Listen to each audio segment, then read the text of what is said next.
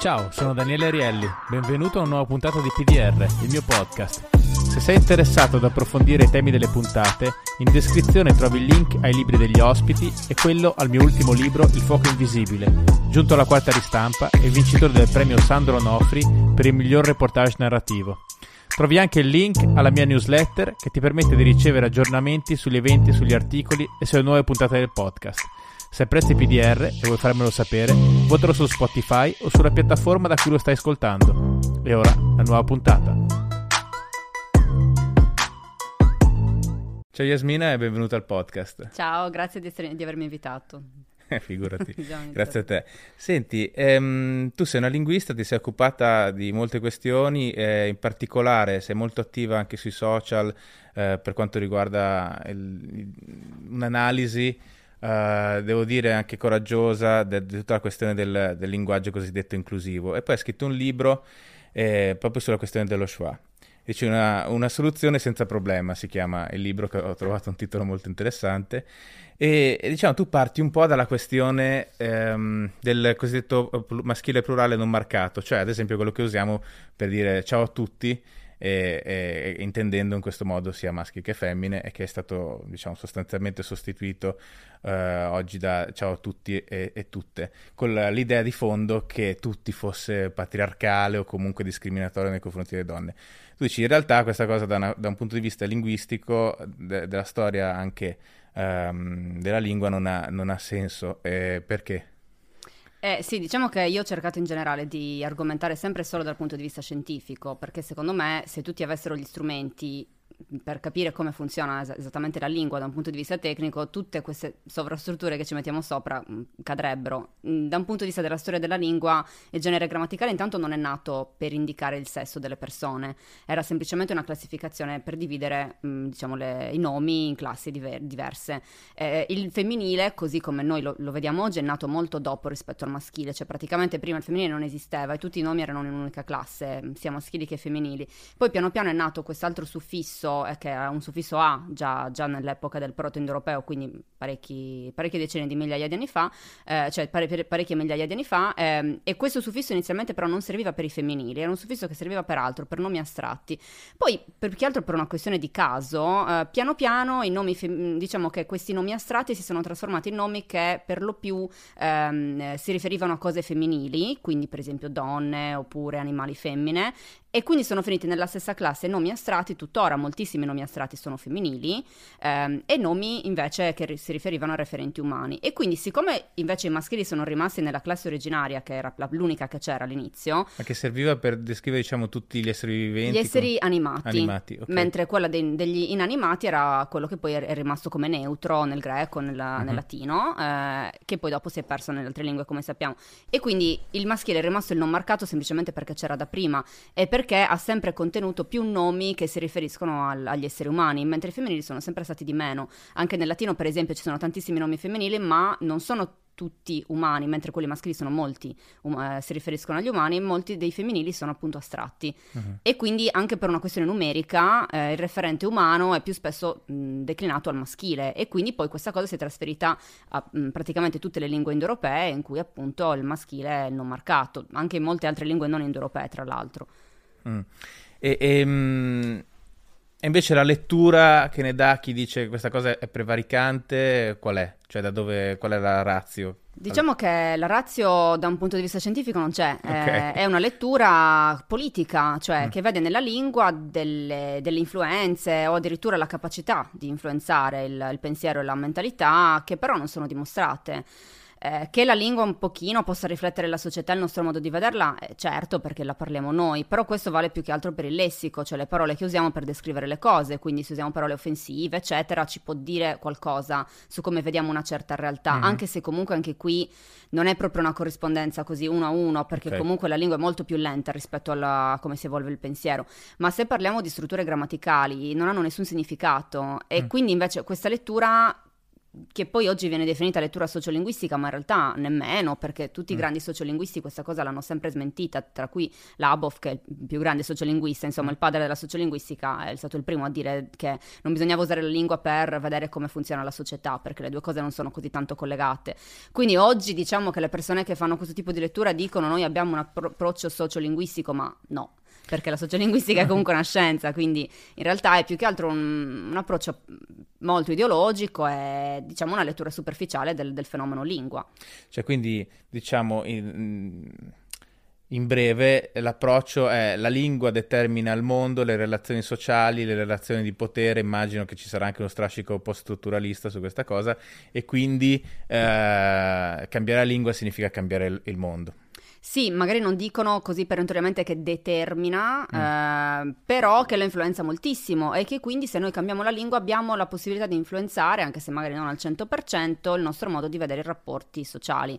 E quindi appunto segnalare più spesso il femminile o usare appunto uno schwa che eh, quindi eviti di nominare i generi permette, di, cioè permette sostanzialmente, secondo questa teoria, questa teoria, alle persone di rendersi conto che quel genere in più, quindi non binario per esempio, esiste, che le donne esistono, come se noi senza il genere grammaticale certo. non fossimo capaci di avere questa uh, concezione della realtà, cioè certo. osservarla banalmente. D'altronde è pieno di lingue che il genere grammaticale non ce l'hanno, insomma, e non c'è nessuna differenza di sessismo, di trattamento delle donne nelle, nelle società che parlano lingue senza genere grammaticale in Iran si parla una lingua senza genere grammaticale, voglio okay. dire in Cina, quindi... Eh sì, tu fai l'esempio anche, mi sembra, di una tribù... Um, cos'era?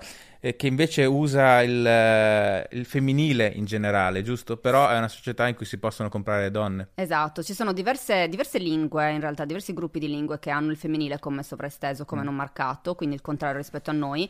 Sono tutte lingue più o meno piccole, eh, parlate da, da, popolazioni, tra l'altro ormai che stanno anche scomparendo, molti sono nativi americani, per esempio del Nord America, quindi ormai lingue che non si parlano quasi più, oppure lingue del Centrafrica, come la lingua Masai, eh, Masai sì. dove appunto il femminile è sovraesteso, ma penso sappiamo tutti che Diciamo, la condizione femminile non è certamente delle migliori tra infibulazione e cose varie, quindi anche qua è abbastanza evidente che la struttura della grammatica non c'entra niente col modo in cui noi vediamo i rapporti tra i sessi.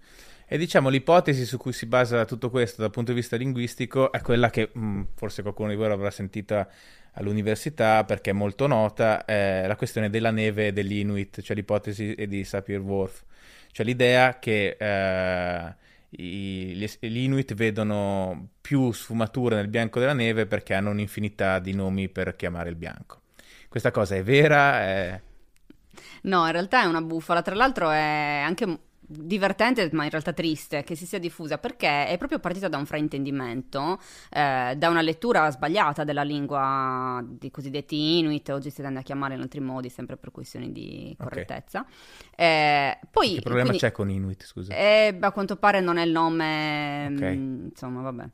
Eh, appunto, siamo sempre in questo campo un okay. po' così minato.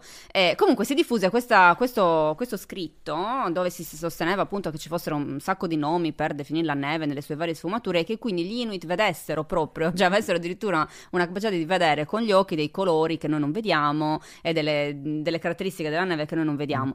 In realtà intanto sono molti di meno di quanto si diceva, questi fantomatici nomi per descrivere il bianco e la neve e poi è il contrario, cioè nel senso siccome loro hanno bisogno di um, classificare la neve in vari modi in base alle, alle, alle, conseguenze che può avere, diciamo, nella loro vita quotidiana, naturalmente la descriveranno in maniera più approfondita rispetto a noi. Noi abbiamo sostanzialmente pioggia, nevischio, neve, no? Non sì, è sì. che ci serva molto ghiaccio, ma perché non fa parte della nostra vita quotidiana, quindi non abbiamo bisogno di descriverla in maniera così approfondita. Ma non è che loro vedono cose in più perché hanno... La, un'altra di, queste, di, questi miti riguarda il colore blu mm. per i greci, perché non c'è nella lingua greca del greco antico un, um, un nome per indicare il colore blu, ci sono altri, diciamo, altre perifrasi, non c'è proprio un sostantivo esatto. E quindi, quindi il mare quando è scuro? Sì, appunto, cioè non vedevano, cosa facevano? Non vedevano il blu i greci, cioè ovviamente è una scemenza, certo gli occhi ce li hanno come noi e quindi ovviamente lo vedevano, semplicemente codificano diversamente eh, la la realtà, ma non è che la vedono diversamente, d'altronde è un popolo che era un popolo di navigatori, quindi evidentemente avevano, davano importanza anche a questo colore, però non avevano bisogno di, di dargli un nome. Quindi è semplicemente che ogni società sceglie, tra l'altro non consapevolmente, usiamo questo verbo in realtà impropriamente, diciamo che ogni lingua va in una certa direzione e codifica la realtà in modo diverso, ma comunque non significa che tu per via di quella lingua non riesci a vedere le cose che mm. altrimenti vedresti se nella lingua ci fossero, cioè assurdo, è, è illogico anche pensarlo, d'altronde il pensiero evidentemente prelinguistico, noi pensiamo anche prima di imparare a parlare, mm. semplicemente è una forma di pensiero più rudimentale, ma esiste comunque. Mm.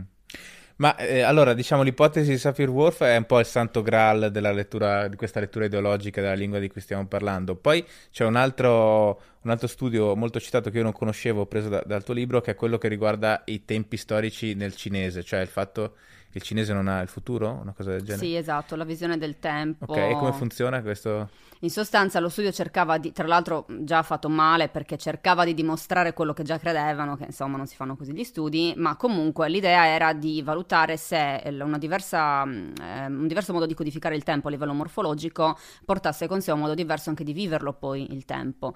Eh, I cinesi diciamo che non vedono il tempo come una linea, come lo vediamo noi, dove ci sono quindi passato, presente e futuro, ma è più un, una sorta di movimento circolare. Um, e nella grammatica questo appunto è dovuto al fatto che non ci, sono, non ci sono i tempi verbali come li intendiamo noi, in particolare non c'è il futuro. Però um, diciamo che l'esperimento era fatto un pochino male, nel senso che pretendeva di intervistare i soggetti e dalle loro risposte trarre il fatto che vedessero il tempo in quel modo per via della lingua. Uh-huh. Ma questa cosa come fai a dimostrarla? Cioè, isolare tutte le variabili che ti portano certo. a vedere il tempo in un certo modo, soprattutto la, la variabile culturale evidente, è, è, difficilissimo. Tant'è vero che poi, quando questo studio è stato replicato, la replicazione è fallita. Cioè, in, altri, in altre situazioni, in altri contesti in cui hanno provato a fare lo stesso esperimento con altri soggetti, il risultato è stato diverso. Anche perché poi il campione era molto piccolo, quindi, cioè, i cinesi sono miliardi di persone, non è che ne puoi intervistare 50 e sì. pensare di aver ottenuto un risultato stati- statisticamente rilevante. Non è così. E quindi questo studio, che però viene continuamente spammato dappertutto da tutti i sostenitori dello Schwa, eccetera, di, di Boroditsky e lo studio, non ha nessuna validità scientifica di fatto, c'è un esperimento interessante, però poi i risultati, insomma, non, non sono probanti, eppure ma anche l'assunto di base no? non è molto logico, perché qual è il punto? Che non avendo il futuro, loro eh, dicono eh, hanno una maggiore propensione al risparmio, giusto? Una cosa del S- genere? Sì, praticamente mh, vivono più pensando all'oggi e amministrando l'oggi sostanzialmente. Eh però sì, in però realtà questo è illogico. Do- è illogico, cioè semmai dovrebbe portare a una minore propensione al risparmio sul certo. periodo, se non hai certo, l'idea di futuro. se non pensi al futuro, sì ma appunto perché in realtà sono solo modi di interpretare la realtà in base al nostro modo di ragionare, loro ne avranno un altro, ma non c'entra niente col fatto di avere il futuro o no, anche perché è chiaro che hanno comunque contezza del fatto che il futuro esiste, cioè voglio dire, è chiaro che sanno perfettamente che ci sarà un domani, per cui non è che solo il fatto di non averlo grammaticalmente significhi qualcosa. Eh, ci sono lingue che non hanno il congiuntivo, ma non è che non hanno la possibilità come, o l'eventualità in testa come, come opzione. Cioè... Sì, sì, certo. E um, il passo successivo, una volta che hai stabilito in questa maniera abbastanza claudicante che la lingua cambia il mondo in maniera così rigorosa e meccanica, è cambiarlo.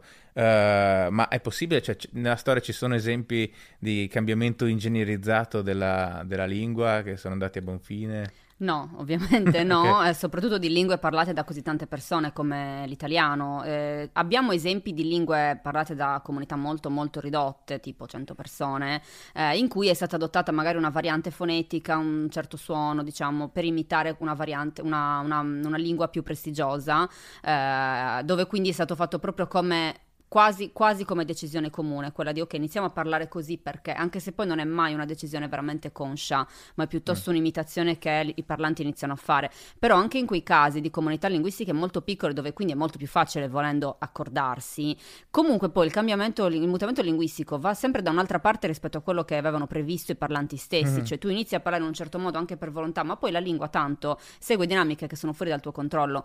A maggior ragione questo non è possibile farlo quando abbiamo appunto milioni di parlanti avanti, immaginiamoci quanto, se- cioè è proprio impossibile pensare di modificare la lingua dicendo che da domani eh, si inserisce un nuovo genere grammaticale, in queste situazioni bisogna declinare così la parola. Eh, molti spesso mm, eh, riba- cioè, mh, controbattono dicendo beh ma l'italiano stesso è stato imposto, non è una lingua che noi abbiamo appreso come dire naturalmente, però è una cosa diversa perché un conto è insegnare un altro sistema linguistico, cioè far diventare le persone bilingui, come un pochino stiamo cercando di fare con l'inglese, anche se ovviamente molto parzialmente. Sì. Quindi da, a un certo punto si inizia nella scuola ad insegnare quella lingua, la si diffonde in televisione e la gente la parla, ma è un sistema linguistico nuovo che tu apprendi. È molto diverso invece modificare il tuo sistema linguistico nativo, cioè della tua lingua madre. Quella è proprio una cosa che non funziona perché la lingua madre è proprio il modo in cui noi ci esprimiamo, il modo in cui noi, quello che noi usiamo per pensare. Quindi eh, pensare di cambiarla eh, significa che noi non abbiamo la possibilità di comunicare liberamente. Cioè che quando dobbiamo esprimere un pensiero eh, e soprattutto quando dobbiamo comunicarlo a qualcun altro, dobbiamo costantemente tradurre, come dire, come se noi stessimo sempre cercando di parlare una lingua straniera. Mm ed è uno sforzo che a livello pragmatico nessuno potrebbe mai sostenere perché mm. la lingua è stata sviluppata evolutivamente proprio affinché sia veloce, cioè io posso parlarti nel frattempo sto facendo altro sì, sì. ed è molto più rapido rispetto ai segni ovviamente, quindi se invece devo stare tre ore a pensare a come devo declinare, cioè fallisce a quel punto la comunicazione. Ma in più, diciamo, la lingua del, dell'Unità d'Italia, la lingua che parliamo correntemente, è una... Cioè già esisteva, molto simile che era il toscano e viene standardizzato, non è una lingua inventata certo. da zero, diciamo, quindi certo. anche questo forse ha aiutato in un certo senso. No? A parte che poi la maggior parte degli italiani sono bilingui, io vengo da uno dei pochissimi posti che non ha un dialetto perché la presenza di italiani è recente, che è Bolzano, però la maggior parte del cioè tutti gli altri praticamente sono, sono bilingui, credo, no? in Italia. Bilingui forse no, adesso diciamo che molte zone eh, nascono sempre meno parlanti nativi dialet- dialettofoni mm. eh, e quindi il dialetto viene magari appreso come una lingua ulteriore e di cui spesso non si ha competenza totale, mm-hmm. quindi mh, mm, bilinguismo esatto, perfetto, tra lingua e dialetto c'è soltanto in alcune zone d'Italia, okay. mh, mm, però comunque eh, sì, non era una lingua artificiale, cioè era una lingua che esisteva, che era sì, sì parlata e semplicemente abbiamo iniziato a, a insegnarla e quindi poi è stata diffusa. Eh, le lingue artificiali invece non si diffondono. L'esperanto, che è stato il tentativo più grande di lingua artificiale che voleva essere una lingua universale sostanzialmente per tutti, tra l'altro poi universale in realtà basata sul greco e sul latino, quindi praticamente comunque super occidentalizzata, però comunque voleva essere una lingua facile da, da imparare ehm, ed è effettivamente una lingua molto interessante, ma non, non, è una lingua vera.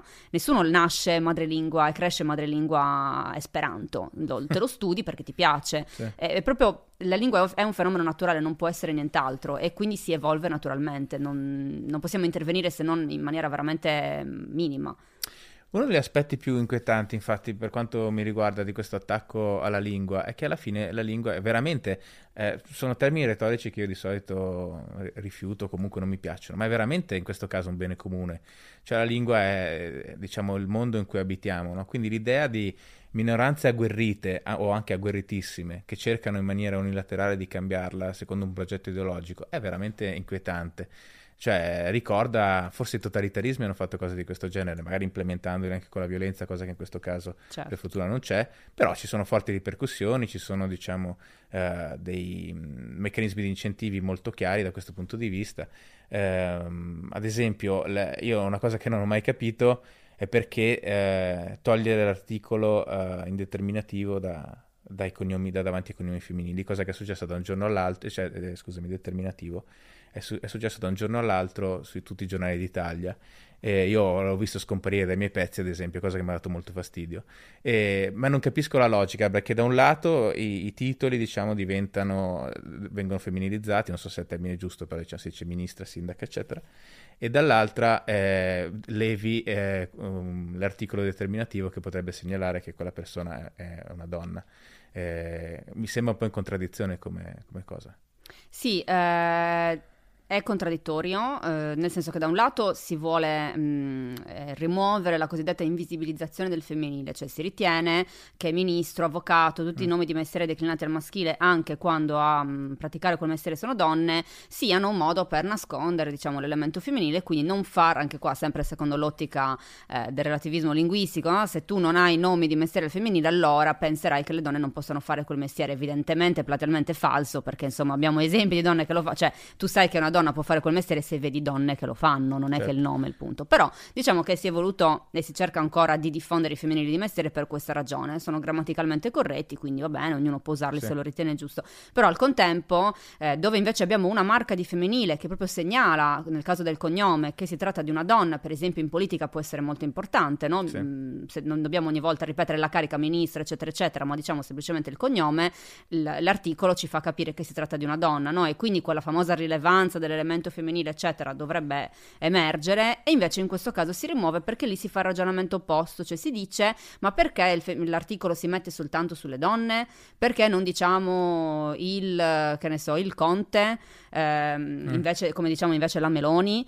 E quindi, siccome si vede ci sono, ci sono regio- regioni dove si usa anche l'articolo davanti... Sì, eh, eh, però appunto è un tratto regionale. Sì, sì. Nell'italiano l'articolo su, davanti ai, ai, cognomi di uomini si usa soltanto per i grandi autori del passato, tipo mm. il Manzoni, il Leopardi, ma già, già, dopo l'Ottocento non si usa più, infatti non diciamo il Montale per dire, nonostante in teoria si potrebbe dire allo stesso, allo stesso, modo. Quindi è vero, c'è una differenza. C'è, c'è una... solo il Ferroni per il, per il, per il manuale, manuale sì. perché però in quel caso è, è il manuale, il, il sì, esatto, certo. esatto. Quindi c'è questa sproporzione, Mm-hmm. chiamiamola così. E allora lì si dice no, non è giusto, cioè o l'articolo lo usiamo per tutti oppure non lo usiamo per nessuno. Ma anche qua, se uno un minimo sapesse come funziona la lingua, capirebbe che siccome appunto il maschile è genere non marcato, è evidente che un cognome viene lasciato senza articolo quando si riferisce ad un uomo e invece bisogna marcare il femminile quando si riferisce a una donna.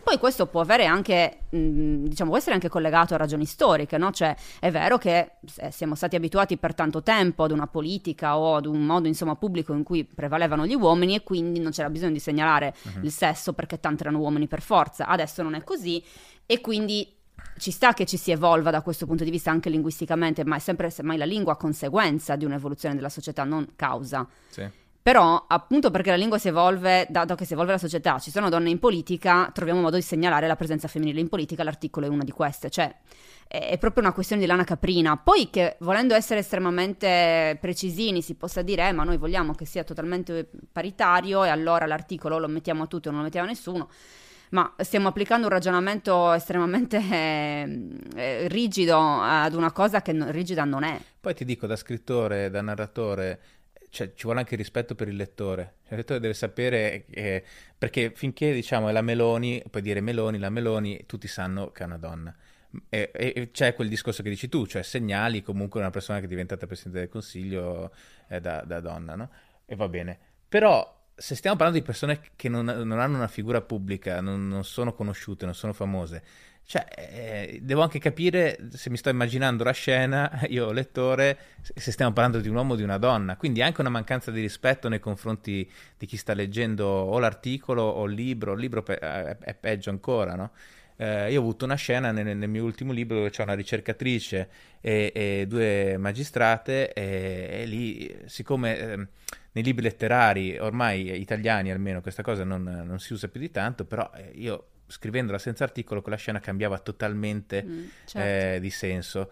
Eh, dopo un po' non ti rendevi più conto che, che, erano tre donne in quella stanza, era anche una situazione molto claustrofobica e diciamo narrativamente era rilevante e quindi l'ho lasciato. Tra l'altro parlando con, eh, con l'ufficio redazionale che si occupava del libro, gli ho chiesto anche un po' qual era la situazione ed è eh, in realtà molto meno univoca di, uno, di quello che uno si possa immaginare, nel senso che nei libri così letterari sì è vero, non, si tende a non usarlo più come sui giornali, ma nella stragrande maggioranza dei libri si continua ad usare.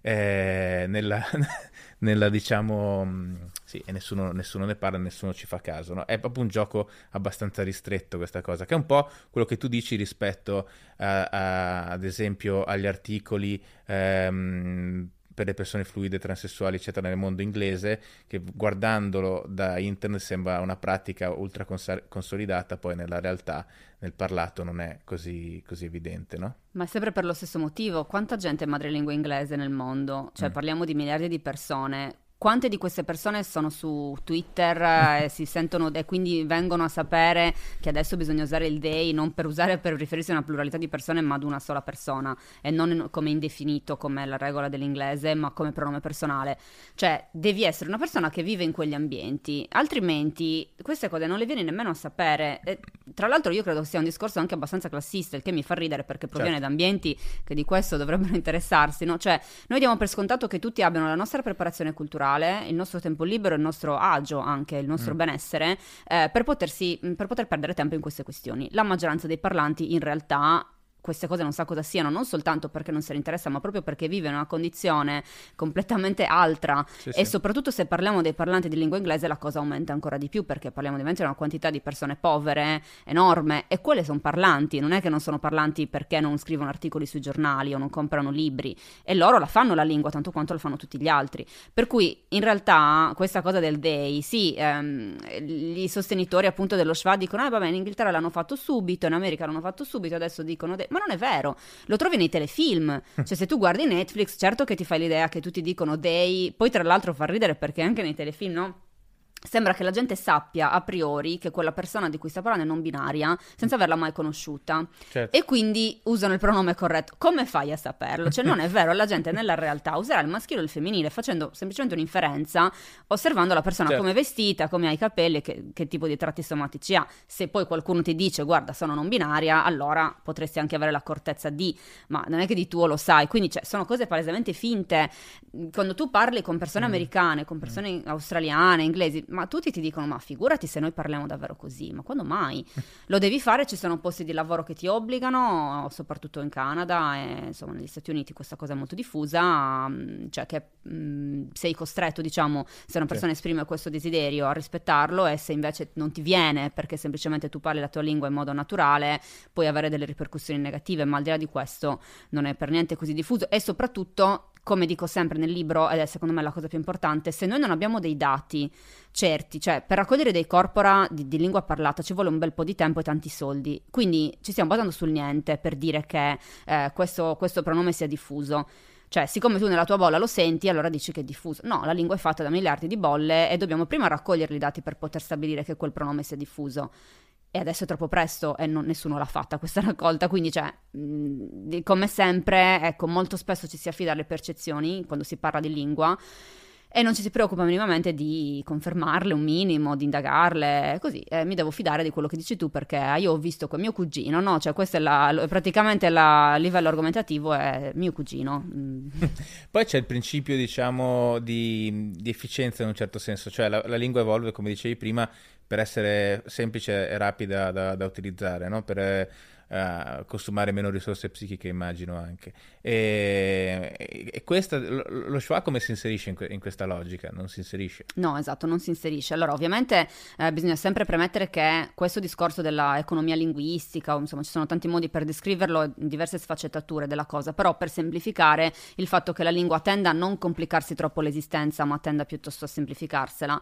Questo è diverso per ogni sistema linguistico, cioè quello che è semplice in italiano non è semplice in cinese e viceversa diversa, quindi ci sono lingue che per, per la nostra percezione appaiono come complicatissime, e, e, però ovviamente per loro non lo sono, diciamo così. Mm. All'interno di ogni sistema linguistico esiste però questa tendenza, non è universale, non è una regola, però è una tendenza della lingua a stare diciamo, eh, rimanere il più possibile semplice, usufruibile in modo facile. L'italiano ehm, non sarebbe più semplice se ci fosse lo schwa, ma sarebbe inutilmente complicato, ma inutilmente non nel senso che io decido che a me non interessa dare visibilità alle persone non binarie e quindi decido che è inutile, dico inutilmente sempre da un punto di vista linguistico. Uh-huh. La lingua non ha bisogno di questa categoria grammaticale perché intanto non, avrebbe, non conterrebbe nomi e questa è la cosa che io sto ancora aspettando un linguista che mi risponda su questo, ma forse non sanno cosa sono le categorie grammaticali, a cosa servono, ma il genere grammaticale come ho detto, non è che serve per dire che tu sei maschio o io sono femmina, serve per classificare i nomi, cioè noi abbiamo delle classi di nomi in base alla, alla, alla vocale, diciamo così, le mettiamo qua o qua. Mm. Siamo noi poi che l'abbiamo chiamati maschile e femminile, ma cioè noi, i latini, l'avessero chiamato in un altro modo, ci avrebbero risparmiato parecchie seccature. Quindi, se noi vogliamo creare una terza classe grammaticale, quella dello schwa, non abbiamo niente da metterci dentro perché sostantivi non binari non ce ne sono in italiano, i sostantivi sono o maschili o femminili. Quindi una classe nominale che non ha nomi non esiste nella lingua, cioè la lingua si disfa delle cose che non servono e quindi cioè, non potrebbe proprio crearsi questa cosa, sarebbe una, un, assoluto paradosso. Mm-hmm. Per non parlare dal punto di vista fonetico, lo eh. schwa è proprio un suono che in italiano non, non resterebbe. Ma com'è? Come si legge? Si pronuncia E. Eh, anzi, l'ho pronunciato anche male perché sembrava troppo una E. È difficile da pronunciare, è un, una specie di via di mezzo tra la E e la O Okay. Una, si chiama vocale centrale media, proprio perché da un punto di vista del timbro non è né carne né pesce. E quindi, siccome invece l'italiano distingue soprattutto per il timbro, oltre che per la, insomma, l'apertura, è proprio la vocale peggiore, ma in generale in tutte le lingue lo schwa è una vocale debole. Eh, non ha mai l'accento, in inglese per esempio lo schwa esiste ma non è mai accentato, perché è una vocale che tende a cadere, che siccome è molto debole da come si pronuncia, è, è un attimo che eh, sparisce e non la pronunciamo. Anche nel tedesco per esempio esiste lo schwa, ma è sempre comunque debole e non è la, la vocale della radice. No? E c'è nel napoletano, mm. sì. In fine di parola, appunto, al posto della desinenza, abbiamo, della desinenza di maschile o femminile, abbiamo lo schwa. Eh, e infatti il napoletano poi codifica il maschile e femminile non con la desinenza, ma con la radice della parola che cambia. Eh, per esempio, per buono e buona, eh? la vocale eh, è aperta o chiusa a seconda che sia femminile o, mas- eh, o maschile, quindi buon eh, o buona. Adesso io non le so pronunciare, ah, però okay. mh, mm, cambia la, la, vocale della radice per, perché c'è sempre bisogno di codificarlo il genere grammaticale. Questa è un'altra cosa importante. Le lingue che hanno genere lo devono esprimere, quindi se non lo esprimono con la desinenza lo esprimono in altri modi. però anche qua, insomma, quello che io dico sempre poi alla fine, eh, che è un po' l'obiettivo della mia divulgazione in generale, è gli argomenti sono complessi, la linguistica è una scienza, non esatta, è tutto però comunque una disciplina scientifica. Bisogna conoscerla per poterne parlare, cioè altrimenti siamo tutti bravi a fare discorsoni. Io potrei fare finta di essere un medico e insomma mi faccio due, mi faccio due letture e dico cazzate su come funziona il corpo. No, non ho studiato quello Ogni tanto c'è qualcuno che lo fa, poi finisce in galera. No? Esatto, ecco, nel caso della lingua ovviamente non si finisce in galera, però di danni, sebbene magari inferiori rispetto a quelli che fa il finto cardiologo, se ne fanno comunque. Eh. Sì, sì, chiaro. Ma eh, infatti in tutto questo ci sono affermate tutta una serie di figure che o non hanno competenze linguistiche o evidentemente non conoscono la storia uh, della disciplina, però hanno avuto grande successo. E cosa fanno i linguisti propriamente detti in tutto questo? This episode is brought to you by Shopify.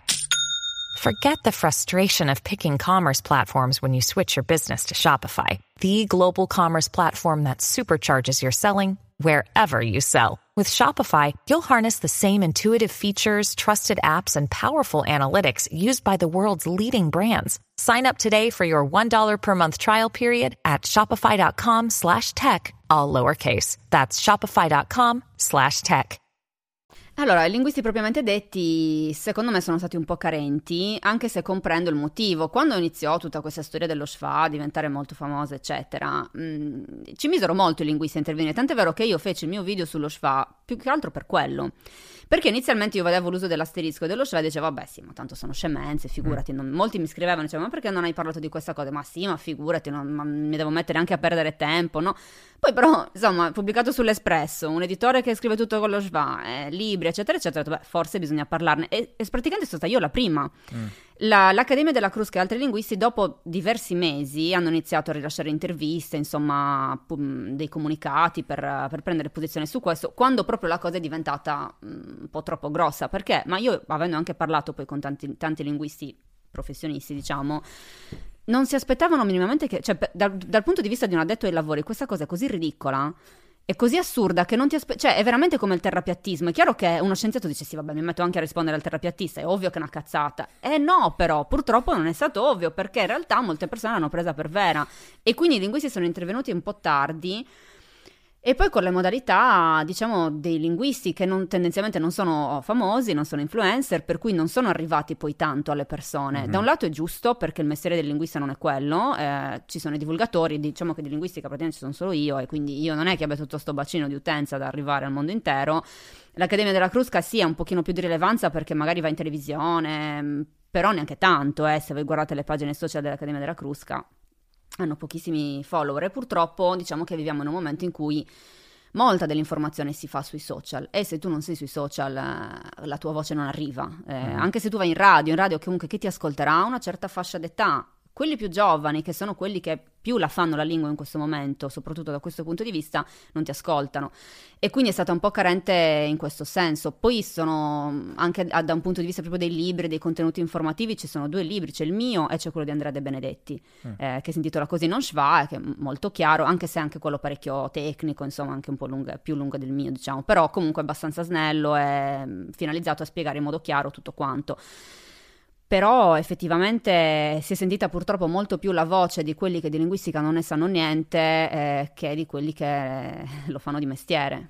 Allora, quindi tu qua stai parlando di un problema, diciamo così, di amplificazione, cioè nel senso, nel momento in cui si afferma eh, a livello di frame narrativo, giornalistico, l'idea appunto di questa lingua patriarcale, eccetera, eccetera, dopo tutti i segnali devono andare in quella direzione o non vengono amplificati in un certo senso.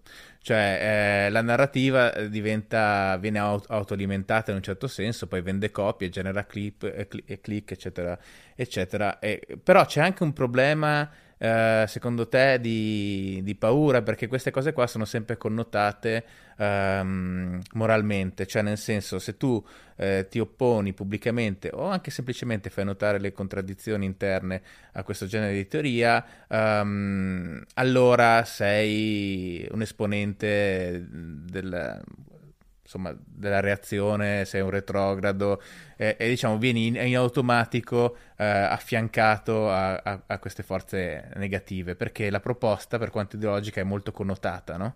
e, e, anche emotivamente. Questo secondo me è stato un, uh, un meccanismo pazzesco di affermazione ehm, di questo genere di teoria che, come hai raccontato giustamente tu, non ha poi nessun fondamento, però da, a questa carica positiva, cioè nel senso noi stiamo migliorando il mondo, vogliamo bene alle donne e quindi a, in, in, esteso all'umanità, voi perché vi volete opporre a questa cosa? Cioè qual è la motivazione? Cioè tutto viene ridotto al grado zero de, dell'emotività, come se chi fa notare una contraddizione profonda proprio dal punto di vista teorico eh, stesse appunto non facendo questo, ma eh, volendo la, la, la, l'asservimento delle, delle donne, eccetera, eccetera, cosa che ovviamente non è.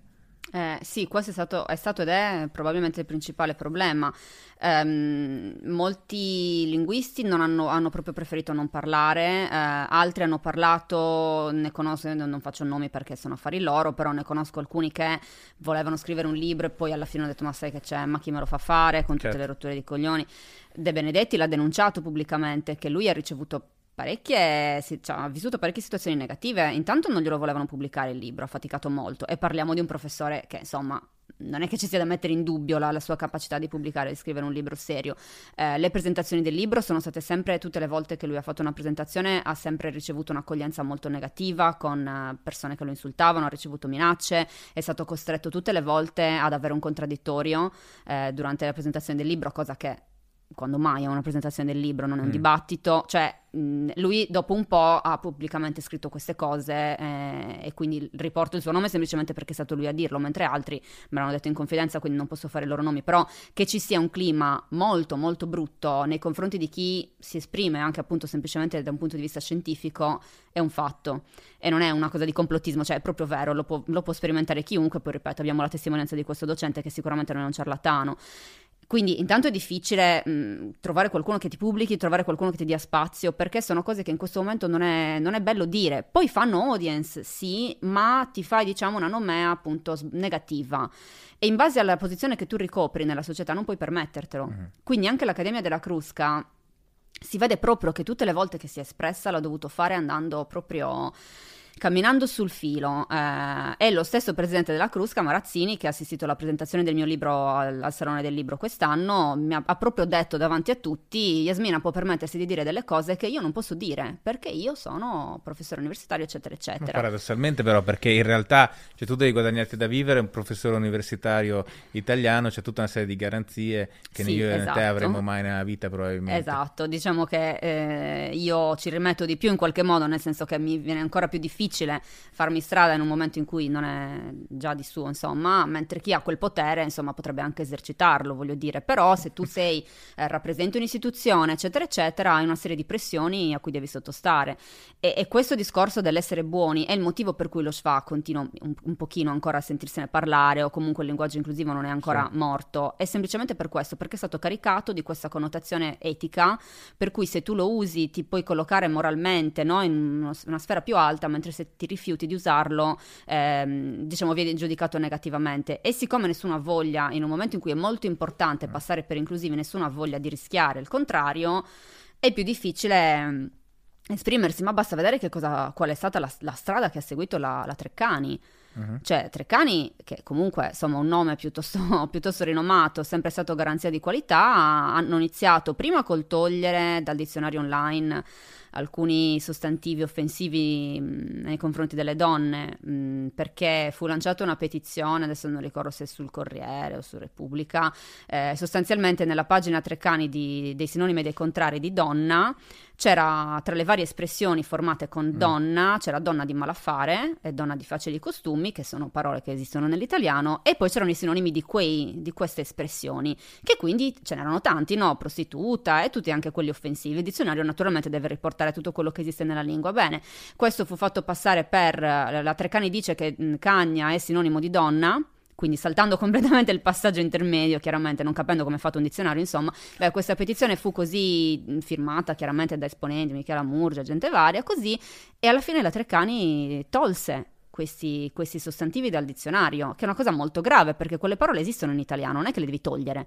Cioè, di cosa stiamo parlando? Il dizionario non deve dare giudizi di merito sulla lingua, deve soltanto descriverla. E questo fu il primo. Poi Piano piano la Treccani si è sempre più... Mh, ha fatto addirittura l'ultima edizione del dizionario in cui eh, non, ha, mh, non, ha, rispettato diciamo, il modo normale di lemmatizzare, quindi appunto con il maschile, l'aggettivo, se io devo cercare l'aggettivo bello lo cerco al maschile, perché mm. appunto la regola è questa. No, loro invece hanno fatto un criterio alfabetico per cui eh, trovi bella perché la A viene prima della O. Quindi immaginati quanto è scomodo consultare un dizionario del genere in cui tu devi con- continuamente domandarti, ma cosa devo cercare? Perché dipende per il suffisso, che so, scrittore, cerco scrittore non scrittrice perché Thor viene prima di Tricce. Cioè, ma che, ok, un criterio ridicolo. Tutto questo però accompagnato da tanta pubblicità sui social, sul dizionario inclusivo e tutte queste cose qua. Quindi si sono fatti un bel po' di, di follower con questa storia. Infatti ricordo l'intervista che fu fatta a Paolo D'Achille, che adesso è il presidente della Crusca, che fu molto in imbarazzo, disse non capisco bene la scelta dei colleghi, poi certo ognuno fa quello che vuole, però sì mi sembra un criterio un po' così, cioè è palesemente un criterio idiota, fatto soltanto per far parlare di te come di quella l'enciclopedia buona che è. E adesso se voi entrate sulla pagina Instagram di Treccani vedrete che il social media manager non fa altro che pubblicare cose di questo tipo, anche lì la lingua che modifica la realtà, non ce ne frega niente chiaramente di dire cose scientificamente accurate, eppure parliamo di Treccani, quindi quindi la situazione è molto grave da questo punto di vista. Mm. Diciamo, c'è quel meccanismo a cui accennavi tu prima, che è un po' in inglese il virtue signaling, cioè segnalare di essere diciamo, moralmente superiori, sì. e un altro aspetto che citavi anche, eh, sempre tu prima, che eh, forse vale la pena di, di, approfondire un po', che è la questione del classismo, cioè nel senso la lingua per iniziati poi è anche spesso e volentieri una lingua borghese. Eh, tu, tra l'altro, uh, se ho, ho, capito correttamente, tu non sei di sinistra, tu sei proprio comunista. Sì. ok, e, e, e quindi come, come, la vivi questa cosa? Io la vivo come mm, parte del generale declino della sinistra dal mio mm. punto di vista, no? una sinistra che sempre meno si occupa di problemi di classe e di povertà, che è la cosa per cui è nata sostanzialmente mm. la sinistra, e sempre più si occupa di problemi in qualche modo sì, comunque collegati no, alle lotte per i diritti, eccetera, ma molto appunto borghesi, cioè parliamo comunque di persone che si possono permettere un certo tipo di lotte perché non devono più fare le altre. Soltanto che quelle lotte che noi oggi, io, no, che è una partita IVA, persone come noi normali, non devono più fare, devono farle però ancora tante altre persone. E secondo me questo rivolgersi soltanto a chi è già abbastanza scolarizzato, uh, chi ha un reddito di un certo tipo, che poi sono le persone che si possono permettere di comprare sti libri, leggere queste cose, significa proprio abbandonare quello che dovrebbe essere realmente il popolo della sinistra, che come dicevo prima, di tempo per pensare allo Schwa non ne ha, non sa nemmeno cosa sia, magari non ha nemmeno completato gli studi, cioè sono realtà che esistono no, in Italia, mm. sono anche piuttosto grosse, ma che come dire eh, vengono completamente trascurate. E questo da un punto di vista personale mi tocca ancora di più, cioè come linguista ovviamente inorridisco perché vedo tutta questa pletora di bufale completamente cioè, lasciate lì senza che nessuno si preoccupi di, di, smentirle, ma poi come cittadino e come cittadino comunista dico ma cioè, è possibile che questa debba essere la, la sinistra? Perché poi di fatto queste cose avvengono soprattutto a sinistra. Uh-huh non è questa la sinistra, cioè sinistra dovrebbe essere un'altra cosa, soprattutto gli intellettuali di sinistra dovrebbero avere un altro ruolo, mi permetto di dire, dovrebbero avere soprattutto il ruolo, non dico sempre di essere fuori dal coro, perché non necessariamente, però insomma, nemmeno di essere completamente asserviti a quello che in quel momento va di moda. Cioè l'intellettuale dovrebbe far riflettere, dovrebbe essere quella voce che ti dice aspetta, questo punto di vista non l'avevo ancora osservato, uh-huh. e invece adesso di punto di vista ne abbiamo soltanto uno. Sì, allora diciamo, la, la, questione è anche un po' dove fondare uh, la ricerca della verità, cioè in campo accademico in realtà io trovo abbastanza grave che una persona eh, dica quello che ha detto il presidente della Crusca, cioè c'è anche un, un dovere deontologico alla, alla, ricerca della verità, nel senso che altrimenti veramente la società collassa, infatti stiamo assistendo a, a un collasso al di là delle proprie garanzie, cioè ammettere eh, pubblicamente io non ho sufficienti garanzie, poi è tutto da vedere perché sicuramente come diciamo ne, ne più uh, di te e, e, quindi non posso dire questa cosa, cioè significa venire proprio filosoficamente meno al dovere della ricerca della, della verità. E questo è gravissimo e io mi interrogo, visto che è un fenomeno diffuso, non riguarda solo questa persona, ma è molto, molto diffuso, perché sta succedendo? Cioè non riusciamo più a basare eh, il bisogno di ricerca della verità su qualcosa di, di più solido dell'incentivo personale. So se mi sono spiegato. Sì, sì, sì. Questa secondo me è una questione filosofica molto profonda eh, tu, tu, ad esempio, perché lo fai? Cioè, è chiaramente sconveniente parlare di queste cose. Sì, come dici, eh, costruisci il tuo pubblico, eccetera, però poi dopo uh, devi rinunciare alle maggiori case editrici. Almeno per il momento spero che questa cosa non, non, non, non duri ancora molto. E, e, diciamo c'è tutta una serie di, di svantaggi. Perché lo fai? Allora, preciso un attimo per quanto riguarda il presidente della Crusca, che lui si riferiva più, più, che altro al fatto di poter dire le cose in maniera così chiara come lo faccio io, cioè mm. loro si sono espressi contro lo Schwa e lui tra l'altro nel, nelle sue anche attività personali come linguista parlò spesso anche di femminili di mestiere in maniera poco carina, diciamo, eh, mm. prima di essere presidente della Crusca però. Però si riferiva al fatto che devono comunque farlo con un pochino di calma, cioè andando sempre un pochino più, mentre io posso dire perentoriamente no, questa è una cazzata, okay, okay. loro non possono farlo.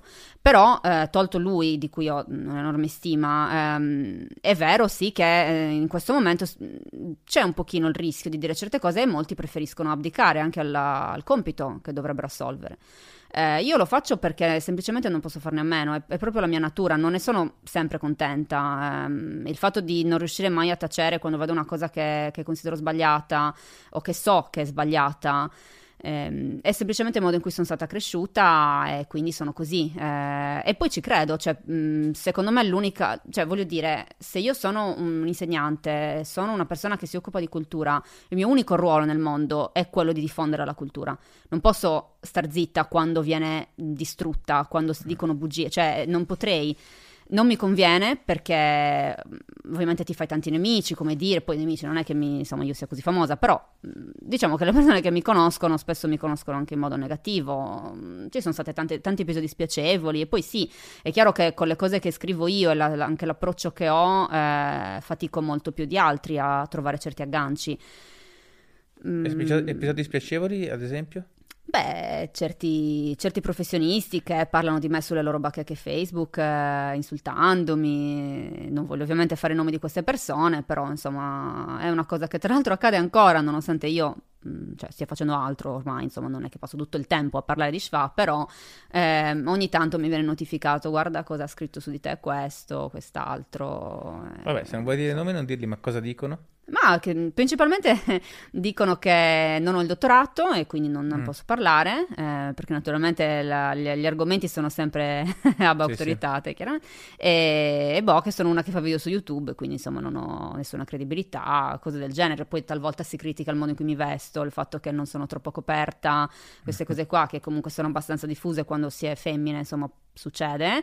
Eh, ma questo sul lato sostenitori della, dello show? Anche, sì, sì, anche. Beh, è abbastanza ironico. È no? molto divertente, sì, è abbastanza ipocrita. Mi viene spesso detto che sono una pick me girl, mm. una che dice certe cose perché vuole ottenere l'attenzione soprattutto dei maschi, mm. eh, appunto non essendo Compiacendoli, io... diciamo. Esatto, ah. sì, sì, che voglio dire avrei altri modi, se proprio devo cercare massi, forse non mi sbatterei così tanto a parlare di queste cose, però comunque. Quindi a me personalmente queste cose non mi interessano, cioè non è che mi facciano né caldo né freddo, però so che se scrivessi diversamente, cioè abbiamo visto parabole incredibili di persone che non sanno scrivere e che hanno pubblicato con editori grossi e che vanno in televisione a parlare, e veramente non sanno scrivere in italiano, non sono per niente competenti, perché? Perché hanno iniziato un tipo di linguaggio sui social, sono diventate famose sui social e quindi sono state pubblicate. Uh-huh. Io non ci tengo però a fare un tipo di carriera così, cioè nel senso io se mi pubblicano voglio che sia perché sono brava e non perché ho detto la cosa giusta al momento giusto, cioè non, non, mi, non mi, interesserebbe comunque un riconoscimento uh-huh. di quel tipo, quindi vai, pazienza, fortunatamente io comunque ho un mestiere, cioè faccio l'insegnante, quindi... Uh-huh non muoio di fame, mettiamola sì, così, sì. E, e forse questo mi rende un pochino più libera rispetto ad un influencer che dipende dai suoi follower e dal seguito che ha e dall'approvazione di chi la segue e quindi deve dire anche, deve sempre commentare la nuova cosa che succede, deve sempre fare un contenuto sulla nuova mm. cosa che è successa. Io questo posso benissimo permettermi di non farlo perché non è che io viva di internet. Sì, sì, sì. Quindi mh, mm, posso evitare di piegarmi anche a queste logiche che non, non, amo.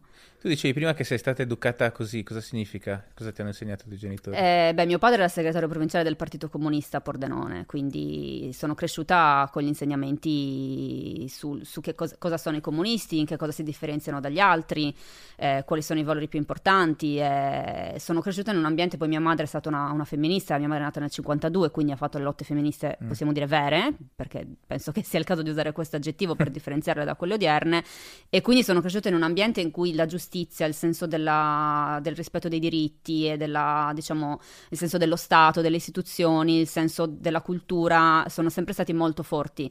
Mi sono proprio stati, cioè li ho bevuti nel, con latte materno, per cui sono proprio cresciuta così. Mio padre è stato uno che ha sempre rifiutato un sacco di, di opportunità perché non appena vedeva quella, quell'ipocrisia o il nepotismo se ne tagliava fuori. Mm-hmm. E, e, quindi ho proprio avuto dei genitori che mi hanno insegnato questo, per cui mh, non riuscirei a, a, violare, è proprio una, una cosa che fa parte del mio DNA. Mm-hmm. E, e, mm, e, questo, vedi, è interessante perché mm, afferisce un po' quello che ti dicevo prima su dove fondare poi questa, questo bisogno di verità. Secondo me, io mh, mm, sto cominciando a riflettere sul fatto, pur da, da laico, assoluto che c'è quasi bisogno di una fondazione sia pedagogica ma anche quasi religiosa perché tu probabilmente non sarai d'accordo ma io credo che il comunismo sia un, una grande religione come il cattolicesimo come queste grandi narrazioni che spiegano eh, diciamo la realtà e hanno anche richiedono quasi un salto di fede da, dal punto di vista della, della, persona che segue questa cosa no? e quindi questo genere di narrazioni poi ti permettono anche di um, di fare delle cose che nell'immediato non, non ti portano del, del, vantaggio personale, ma che tu ritieni semplicemente giusto. Io sono stato educato invece in un ambiente cattolico, io non sono cattolico, però diciamo l'imprinting del, quando c'è bisogno di fare una cosa perché è giusta, non c'è da discutere, la devi fare. È giusta e basta, capito? E, e, quindi io mi chiedo se poi la secolarizzazione, che può essere sia religiosa sia anche ideologica del, del mondo contemporaneo, un po' ci stia rendendo tutti più ricattabili, tutti più eh, sensibili al, al eh, diciamo quello che otterrai oggi pomeriggio o, o, domani sera al più tardi, no? In realtà se... concordo eh. con la tua visione. Per me il comunismo è una sorta di fede, nel senso che eh, io non lo vedo come un modello, come dire, eh, perfettamente applicabile, per cui io mi dichiaro comunista perché ritengo dobbiamo fare X, X, Y, Z e funzionerà. Mm. Lo vedo più che altro come una sorta di, di, luce che mi guida, sapendo poi che è probabilmente realizzabile, sapendo poi che le sue varie applicazioni sono state fallimentari, mm. sapendo poi che è semplicemente un obiettivo che tu hai, un desiderio, un sogno, mm-hmm. quello di una società di uguali uguali. Una frontiera, diciamo. Esatto, e poi tu guidata da quello compierai una serie di scelte che comunque sono coerenti con quel tuo ideale. Mm, mm. quindi in, cer- in, un certo senso sì, è una, è una fede perché ti dà fo- a me dà la forza, proprio quello che dicevi tu, di fare delle cose che non mi portano un vantaggio, mm. eh, però sono giuste e basta. E quindi non, non, è che ho bisogno di rifletterci sopra, è mm. così. E Mm, sono molto grata di questo perché eh, non devo fare sforzi per capire come comportarmi, cioè io ho proprio un codice morale fortissimo mio, che però mi è stato ovviamente anche insegnato, che poi ho modificato ovviamente con la mia esperienza personale, e io applico quel codice sempre. Poi non significa che lo faccio in maniera acritica. Certo. In questo io infatti non parlo di ideologia per, per, mi, per, il mio comunismo, ma di ideale. Perché ideologia secondo me significa qualcosa a cui tu aderisci perfettamente. In maniera critica. Esatto, e che quindi determina i tuoi comportamenti anche quando tu in realtà senti che sì, c'è una Luciana che dice questa è sbagliata, ma dici esatto. che, che, è vero. Io questo ovviamente non, non, sì, sì. non, la vedo così. Ci sono tante cose su cui eh, del comunismo, anche dei rappresentanti attuali, quei pochi che ancora ci sono del comunismo, su cui io non concordo. Mm-hmm. Eh, ho una mia visione della cosa, basata soprattutto su, naturalmente sul pensiero di Gramsci, di, di Berlinguer, e porto avanti quella, però naturalmente sapendomi distaccare. Invece il problema dell'ideologia, che è quella che prevale adesso, è che tu, siccome aderisci, in questo caso mettiamo così, sei di sinistra, no? Allora prendi tutto un pacchetto di cose um, che necessariamente devi condividere, è un modo di comportarti, è un modo di parlare, che altrimenti, eh, cioè se tu non segui queste regole, non ti puoi più definire come appartenente a quella corrente politica. Sì. Tanto è vero che molto spesso quando io eh, poi dico che sono una persona di sinistra, tante persone rimangono sbalordite, ma come io pensavo tu fossi di destra, perché dovrei essere di destra, perché non voglio lo schwa, eccetera, eccetera. Cioè come se eh, tutto un, un, fa parte di un pacchetto. Io su questo ovviamente non concordo, cioè non è questo l'appartenere ad una, ad una parte parte politica. Non significa che io non possa essere mh, discorde rispetto ad una, certa, ad una, certa, cosa che quella mia parte politica fa, ovviamente. Certo. E quella invece è l'ideologia. E, ehm, e, penso che sì, sia importante crescere con un... Alla fine è un po' una cosa che si dice anche quasi un luogo comune, la crisi dei valori, però non è che sia del tutto falso, cioè che effettivamente avere qualcosa che ti guida eh, non deve essere lo stesso per tutti, chiaramente, però certo. un, un, fondamento, un'etica salda è qualcosa in cui credi e che ritieni giusto è importante. Poi certo, c'è anche chi crede giusto che i migranti debbano essere espulsi e allora lì è un certo, problema. Certo, ma ad esempio la questione de- del tribalismo, come lo stai ponendo tu sostanzialmente, è sempre stata legata alle forme della politica, però probabilmente con i social cioè, il tribalismo si è mangiato quasi tutto. Cioè adesso la, l'appartenenza a tutta una serie di, di cose da, da controllare, su cui devi essere per forza d'accordo, è diventata veramente la fonte prima di, di identità politica, no? Sì, e poi credo che l'altra cosa che favorisce questo, mm. questa dinamica è l'estrema banalizzazione delle questioni. Mm eh, se tu affronti le questioni in modo complesso scoprirai molto spesso che sono difficilmente classificabili come A o come Z, no? Cioè molto spesso ci sono sfumature, certo, quindi certo. è tutto più complicato. Invece la, la, comunicazione che prevale adesso, che è appunto quella da social, ma che c'è anche fuori dai social, perché poi anche in televisione è diventato, è tutto mh, lo stesso livello, il tipo di linguaggio usato è sempre quello da social, anche come brevità, semplificazione, anche proprio da un punto di vista strutturale, la sintassi, il lessico, tendiamo sempre più a semplificare. Uh-huh. Questo porta ovviamente a vedere il mondo come bianco o nero e le mm. sfumature si perdono completamente. Già è una tendenza dell'essere umano, ovviamente, quella di classificare in maniera semplice e rozza perché fa, fa, prima, ma adesso non abbiamo, è quello che dicevo sugli intellettuali, sì. ci mancano delle guide che ci dicano no, aspetta, le cose sono più complesse, facciamo un ragionamento lungo, però il ragionamento lungo significa che tu ti devi leggere un articolo complicato, certo. devi seguire il filo e la gente non ne ha voglia e non è più abituata soprattutto. Ma scusa a questo proposito, cioè, eh, e poi a, a, arrivo al collegamento, tu parlavi anche della comunità, come si legge, Igira, fra India e Pakistan, sì. che è molto interessante perché è una comunità di persone che non si identificano né maschi né, né le femmine per vari motivi, come è composta. Eh, ricordamelo. Mm, allora, sono, mm, sono, persone diverse, ci sono ermafroditi, ci sono persone cast- uomini che sono stati castrati, mm. eh, oppure semplicemente persone che mm, non, non, si identificano nel, nel, maschile o nel femminile per ragioni personali. Quindi è un gruppo un po' mm, eterogeneo in generale di persone che per un motivo o per un altro non sono né maschi né femmine, o biologicamente proprio, o fisicamente, oppure a livello di identità e eh, non parlano, la cosa interessante appunto è la lingua che parlano, esatto. perché loro parlano una varietà del, dell'indi eh, e l'indi ha ovviamente il maschile e il femminile, non una lingua indoeuropea come l'italiano, eh, non hanno, loro, loro, sono un gruppo molto ristretto comunque, quindi avrebbero potuto, come dicevo prima, no, tentare una modifica della lingua, invece non l'hanno fatto, usano il genere grammaticale maschile e femminile normalmente, non usano alcun tipo di neutro e se, tra l'altro si riferiscono a se stessi, c'è uno studio molto interessante che ho citato nel libro, si riferiscono a se stessi spesso con termini ingiuriosi, offensivi, un po' come facevano gli omosessuali negli anni Ottanta quando hanno re- mh, mm, reclamato certe parole offensive per se stessi, e lo stesso fanno loro, ma da un punto di vista del genere grammaticale ma io infatti a questo volevo arrivare perché mi ha ricordato la questione eh, de, eh, della parola nigga eh, nel mondo afroamericano, no? Che diciamo nel mondo anglosassone tu non la puoi pronunciare se eh, non sei nero, mm-hmm. proprio neanche in termini descrittivi come stiamo facendo adesso, cioè ovviamente non stiamo insultando qualcuno, sta dicendo, eh, parliamo del ruolo che questa, pa- questa, parola ha all'interno del linguaggio. Già questo non lo puoi fare, no? Secondo me è incredibile perché se, eh, è diventata una parola che ha assunto valenza magica, quasi, cioè la parola che non puoi pronunciare, no?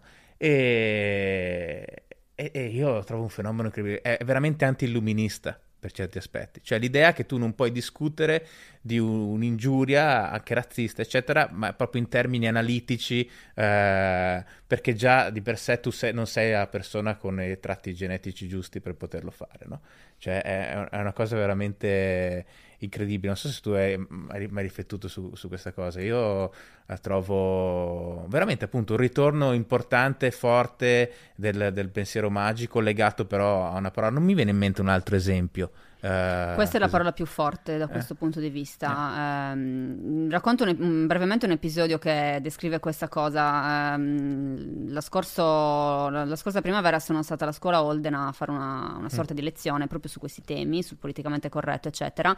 L'obiettivo era quello di diciamo, indurre un po' gli alunni della scuola, che posso dirlo, normalmente non sono particolarmente esposti a ragionamenti complessi, lo dico molto tranquillamente, eh, era tentare insomma di farli riflettere su un punto di vista opposto rispetto a quello prevalente. Quindi io dicevo quello che appunto mm. penso sulla lingua, le parole, e quindi ho fatto anche l'esempio di questa parola. Il modo in cui i ragazzi eh, giravano attorno alla parola pur di non pronunciarla, con estrema circospezione, era eh, era veramente molto strano da osservare. Usavano perifrasi nella parola con la N, ne, ro, cioè quando in realtà stavamo semplicemente parlando di quella parola, non avremmo insultato nessuno se l'avessimo pronunciata, ma è diventato un tabù così forte che non puoi pronunciarla nemmeno solo per descriverla, come dicevi tu. Sì. E ricordo di un, mm, di un, uomo che si alzò in piedi e, e, fece una sorta di appello molto accorato e che mi, mi commosse molto eh, ai ragazzi dicendo non abbiate paura delle parole, perché avete paura delle parole? Poi so, soprattutto voi che vorreste diventare scrittori, eh, le parole sono il vostro pane, dovete essere capaci di usarle, non potete temerle. Ed è vero, è proprio un pensiero magico, è proprio pensare, oh mio Dio, se pronuncio quella parola che cosa succede? È, è quasi una, una, forma di superstizione. Sì, no, è una forma di superstizione. Basata ovviamente su una sanzione sociale pesantissima, che da un lato è stata giusta, perché è vero che la parola eh, in America, e poi è successo anche qua proprio per influsso dell'inglese, ha iniziato a essere così carica di un, di un, giudizio negativo, di un insulto molto pesante che giustamente è stata sanzionata. Sì, Questo ma... succede sempre, il tabù linguistico. Però il problema non è quello, non è che la parola sia stata rimossa, perché quello era giusto. E quindi è giusto che, cioè giusto, o meglio, un fenomeno normale, eh, che poi una parte, come appunto per le sì. parole offensive nei confronti degli omosessuali, quella, quel, quel, gruppo sociale poi se ne riappropri e dica voi mi avete voluto insultare, adesso quella parola la faccio mia e quindi il vostro insulto non ha più nessun valore, mm. non avete più quella forza. E quindi ci sta che quindi alcuni gruppi sociali possano usarla e altri no. D'altronde la lingua è sempre una questione di contesti, ci sono parole che in un contesto mm. possiamo usare, in un altro no, e quindi dipende sì. anche da chi siamo. E questo va bene, ma che noi non possiamo più neanche riflettere su quella parola, pronunciarla soltanto per analizzarla, questo ci, ci fa capire che siamo andati oltre. Cioè siamo andati molto oltre il semplice fenomeno del tabù linguistico. È, una, è un argomento su cui ho riflettuto molto e sto scrivendo anche degli articoli su questo, insomma, perché io credo che sia molto pericoloso questo pensiero magico applicato alla lingua lingua, cioè ci impedisce di ragionare. Eh, è, come, è veramente proprio come una, una, una, una superstizione, terrore di qualcosa che quindi non puoi, non puoi affrontare, rimane nel buio.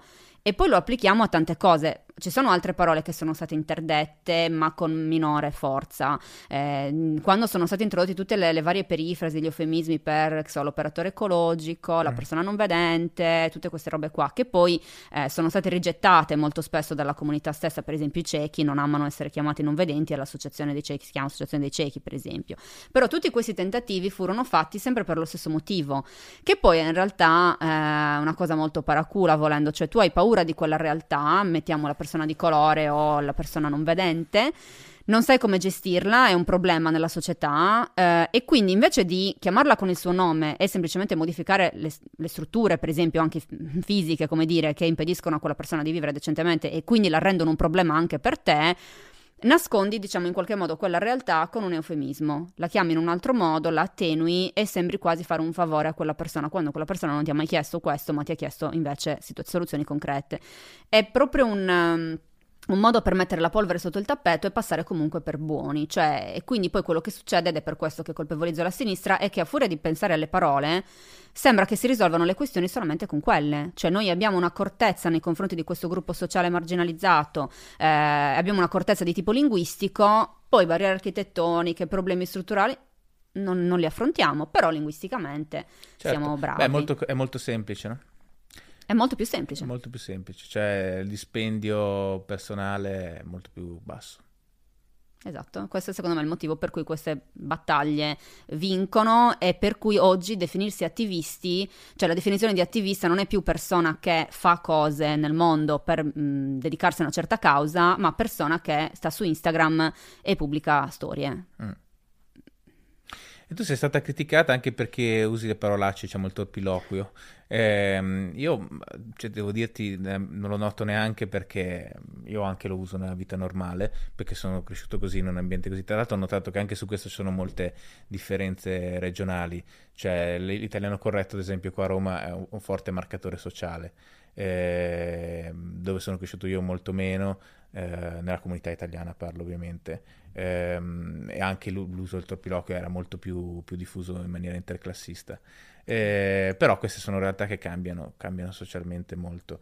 Eh, tu perché diciamo, parli in, in, questa maniera? Cioè non hai problemi rispetto a questo genere di parole? Allora, anche, qua, anche in questo caso si tratta più che altro del modo in cui sono fatta. Mm. Eh, io quando ho iniziato a, mm, a, fare video su YouTube non, non, avevo nessun obiettivo, nessun progetto, cioè ho semplicemente iniziato a metterli perché facevo le lezioni per i miei alunni quando c'era il Covid in video e ho detto ma mettiamole, cioè iniziamo a fare questa cosa qua. Volevo già, comunque, avevo già deciso di mettermi in proprio e quindi di lanciare un'attività di, di insegnamento online e quindi serviva un po' di contenuti.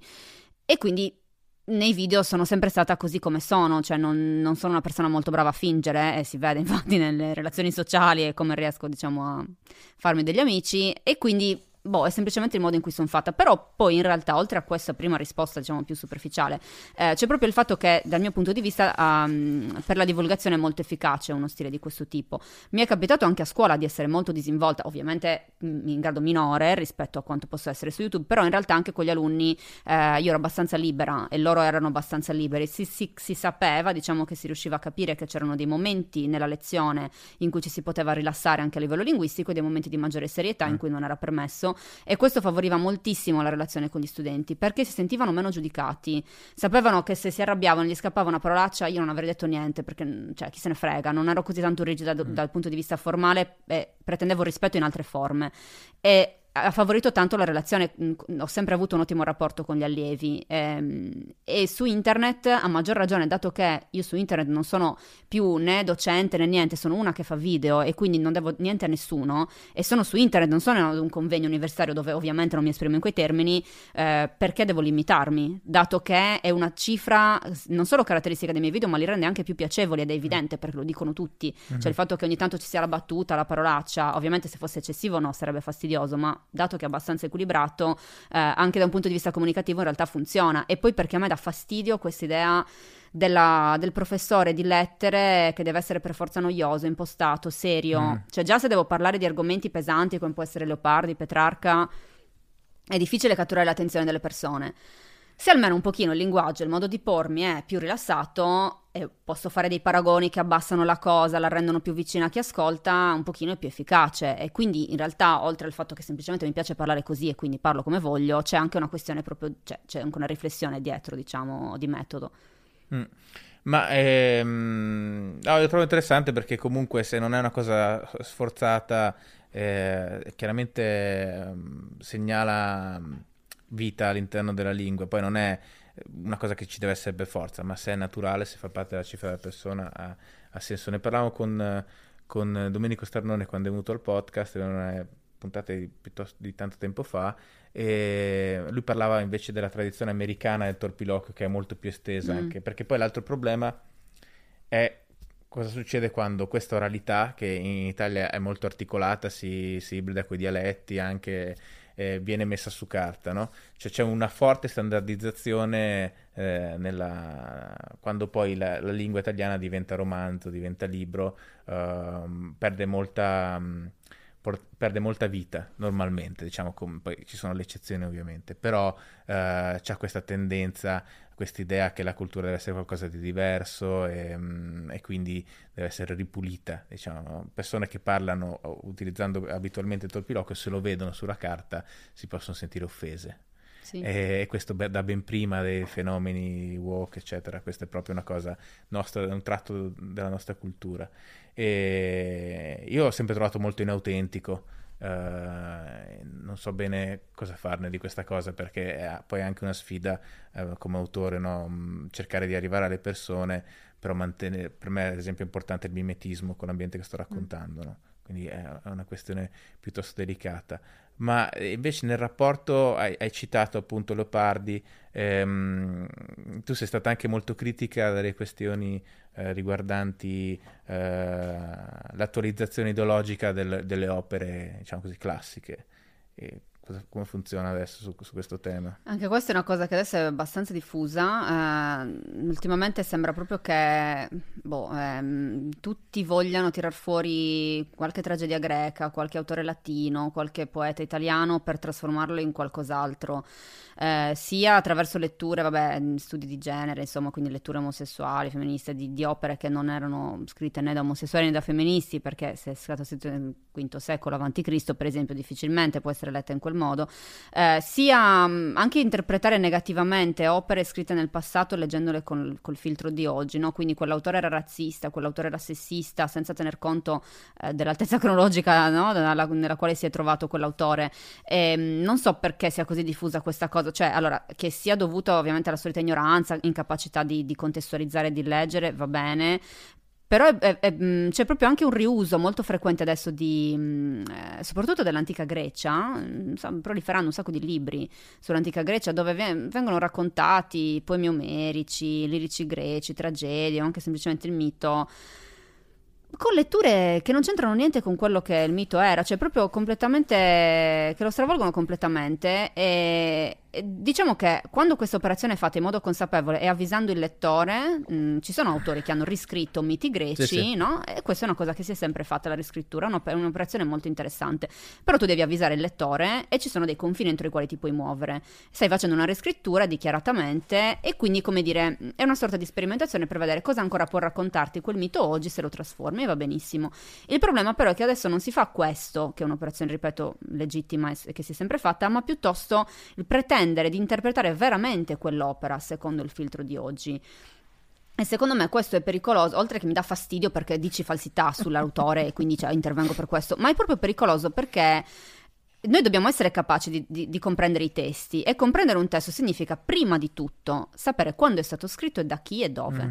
Queste sono tre, tre, cose fondamentali per poterlo leggere, perché un testo ovviamente non può essere, non, può, non, ha lo stesso valore se è stato scritto 200 anni fa o se è stato scritto oggi, evidentemente, così come un film o qualsiasi altra cosa. E invece oggi sembra che si appiattisca tutto sulla stessa linea cronologica, per cui appunto arriviamo ad accusare autori del passato di atteggiamenti irrispettosi nei confronti di gruppi sociali che oggi certo eh, vanno rispettati perché abbiamo acquisito una serie di consapevolezze, ma che nel passato mh, mm, cioè, non, non, puoi pretendere che l'autore, voglio dire, avesse quel tipo di mentalità quando, cioè, prima del tempo e perché avrebbe dovuto, ma non solo. Un'altra cosa che mi disturba è il fatto che si pretende che la letteratura debba avere un qualche valore morale Pedagogico. o di precettissimo. Sì, ma chi l'ha detto? Cioè non è affatto vero, c'è una letteratura che ha quello scopo, e va bene, ma non è che la letteratura ha quello scopo, anzi, eh, la letteratura è forse quell'ultimo spazio che ci può restare in cui se, dove dovremmo essere liberi di dire quello che vogliamo, perché è finzione, perché è un'altra cosa. E quindi anche se tu, tu, leggi un libro violento dove ci sia un'esposizione enorme insomma, di odio, ma non importa perché è un libro che, una, che è finzione letteraria, devi capire perché diverso naturalmente se è un libro come quello di quell'idiota, come si chiama il, il militare, che ah, dice cose, oh, vabbè, Vannacci, quello ma non è letteratura, no naturalmente, certo. cioè, secondo me il fatto che noi non riusciamo più a leggere letteratura ha molte ripercussioni negative, non è soltanto una questione di posa di dire ah non, non Guarda, figurati, io ho intitolato un romanzo odio, quindi ne, so quello di cui parli, eh, l'ho vissuto su, su di me e, e, lì la cosa che ho notato, ad esempio, ma insomma non c'era bisogno di scrivere un libro per scoprirlo, è che mh, oggi in questo clima culturale i personaggi femminili negativi sono t- tutto sommato accettati, anzi eh, spesso anche incensati come grande indagine della, dell'essere umano, eccetera. Un personaggio maschile negativo invece non si riesce a, a, spesso e volentieri a, a cogliere nella dimensione letteraria, diventa, viene letto come un um, appunto un manuale eh, negativo per un uomo per come comportarsi male nel mondo, no? Ovviamente mm-hmm. non è cioè, o meglio, poi dipende dal libro, però certo. tendenzialmente certo. se un libro letterario non è quello il punto, no? È un'esplorazione degli stessi identici, eh, diciamo, aspetti eh, abissali che, ci, che, trovi interessanti nel personaggio femminile, ci sono anche nel personaggio maschile, sono un po' diversi, ma il meccanismo è lo stesso, no? Questa cosa qua oggi non arriva uh, a una parte, insomma, non tanto ai lettori, devo dire ai lettori queste cose capiscono, ma al um, sì, mondo della critica o comunque più che della critica degli addetti ai lavori, no? Mm-mm. Cioè c'è subito un blocco come se appunto fosse un pamphlet sul patriarcato, per dire. Adesso dico una cosa, però hai capito il clima culturale un po', è questa cosa qui, no? E, e questo, insomma, è molto molto limitante perché cioè praticamente tre quarti delle opere rilevanti non sarebbero potute uscire secondo i criteri di oggi. Certo, ma è assurdo. Ehm, tra l'altro si dà appunto per scontato che il lettore sia scemo. Soprattutto se il lettore è bambino, no? Nei confronti dei bambini c'è molto questa cosa di pulire i libri, fare attenzione a quello che si scrive. In realtà, tra l'altro, il bambino più ancora dell'adulto è completamente privo di questo tipo di, di filtro. Mm. Cioè, non è che legge, legge, e non è che pensa di dover applicare quello che ha letto. E lo facciamo molto di più noi perché ci mettiamo tantissimi problemi, ma il bambino ancor meno lo fa. Ma in generale, voglio dire, noi andiamo anche a scuola e si suppone ci venga insegnato che cos'è il testo letterario e come si legge, per cui per quale motivo dovremmo pensare che il lettore sia incapace di leggere la letteratura per quello che è e ne tragga dei modelli di comportamento? Mm, perché lo pensiamo? Cioè, non, non, è mai successo, voglio dire, mm, salvo casi molto particolari di, di, di libri che hanno, no? Penso ai dolori del giovane Werther, che poi per un po' lanciò la moda del, dell'emulare il suicidio, l'atteggiamento emo, oggi lo chiameremmo sì. così, ma altrimenti voglio dire, sappiamo bene la differenza. È un po' come il discorso dei videogiochi che ti, ti, ti fanno diventare mm. violento. Non è vero, cioè, mm. eh, in realtà noi siamo capaci di distinguere la finzione dalla realtà, salvo che abbiamo qualche problema, ma allora a quel punto non sarà certamente il videogioco o il libro a, a farci diventare violenti, no? Cioè evidentemente avevamo già qualche problema all'inizio. Sì, sì certo. Anche o comunque se, qualcosa è mancato nell'educazione. È ancora un discorso, se, se è letteratura, è ancora un discorso oltre perché comunque eh, contempla mh, uno studio degli stati d'animo, della psiche, eccetera, no? Che magari nel rispecchiamento, non sto dicendo che i videogiochi generano le gang criminali, però eh, il rispecchiamento è più basilare, no? Cioè la figura che gioca nel suo contesto. Cioè la letteratura proprio ti fa entrare negli stati mentali del, de, dei personaggi, no? Quindi an- secondo me ancora meno questo rischio proprio perché è più difficile sostenerlo ancora, no? Perché in realtà eh, ti fa capire, cioè tu devi guardare banalmente, adesso è diventata di moda questa, questa frase di Nietzsche, no? Che devi guardare nella, nell'abisso, però insomma devi stare attento a non caderci tu stesso, no? E vabbè, questa è una cosa che la letteratura fa, però se non guardi nell'abisso, in realtà paradossalmente c'è ancora più rischio di caderci dentro, secondo me.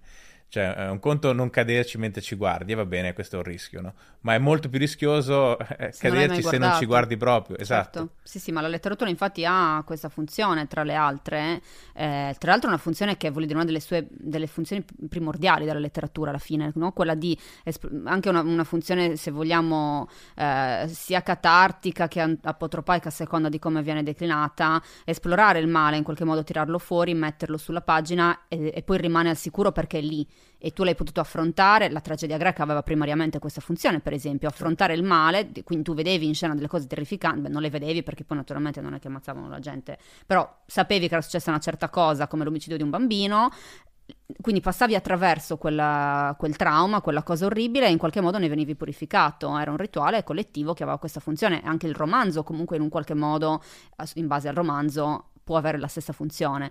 E molte delle cose che noi scopriamo sulla, sull'animo umano non le scopriremo se non leggiamo, perché magari non le troveremmo dentro di noi oppure non saremo in grado di riconoscerle. Mentre secondo me una funzione importante della letteratura è che ti permette di conoscerti perché rivedi eh, parti di te nei personaggi, ovviamente mm, esagerate, modificate, eccetera, però vedi qualcosa di te che altrimenti non avresti identificato e conoscersi è un passo molto importante no? per uh, poi sapere anche dove stai andando e che, quali rischi corri in una certa azione. Quindi mh, mm, privarci eh, proprio come società no? di, questa, di, questa, esperienza che intanto è bellissima e poi è molto arricchente, appunto porta sempre al discorso dell'appiattimento alla fine, della, dell'incapacità o della mancanza di voglia di, di, di scavare più a fondo perché a fondo, se scavi a fondo è più faticoso, ci sono anche le cose più brutte, ma siccome le cose brutte ci sono, eh, in realtà è molto più sensato esplorarle, soprattutto se lo fai attraverso la guida appunto di un poeta o di un, di un narratore che ti racconta delle cose, ti permette di capirle, ma allo stesso tempo non le stai vivendo tu. Quindi sei al sicuro anche da quel dolore, da, da quella violenza. Sì, un'altra tendenza contemporanea è l'idea che sia possibile ottenere l'eliminazione completa e assoluta del male dal mondo. Sì, ultimamente di questa cosa, cioè abbiamo visto le conseguenze di questa cosa nel parlare di, per esempio, del, della violenza sulle donne, no? Nella, la, la, totale incapacità intanto di, vabbè, di analizzare, analizzare, i numeri per quello che sono e quindi poi vengono gonfiati, eccetera, senza insomma rapportarli in un, un ordine di grandezza che sia sensato, ma poi il pretendere appunto di arrivare allo zero per qualsiasi fenomeno violento, insomma antisociale, questo non può, non può succedere.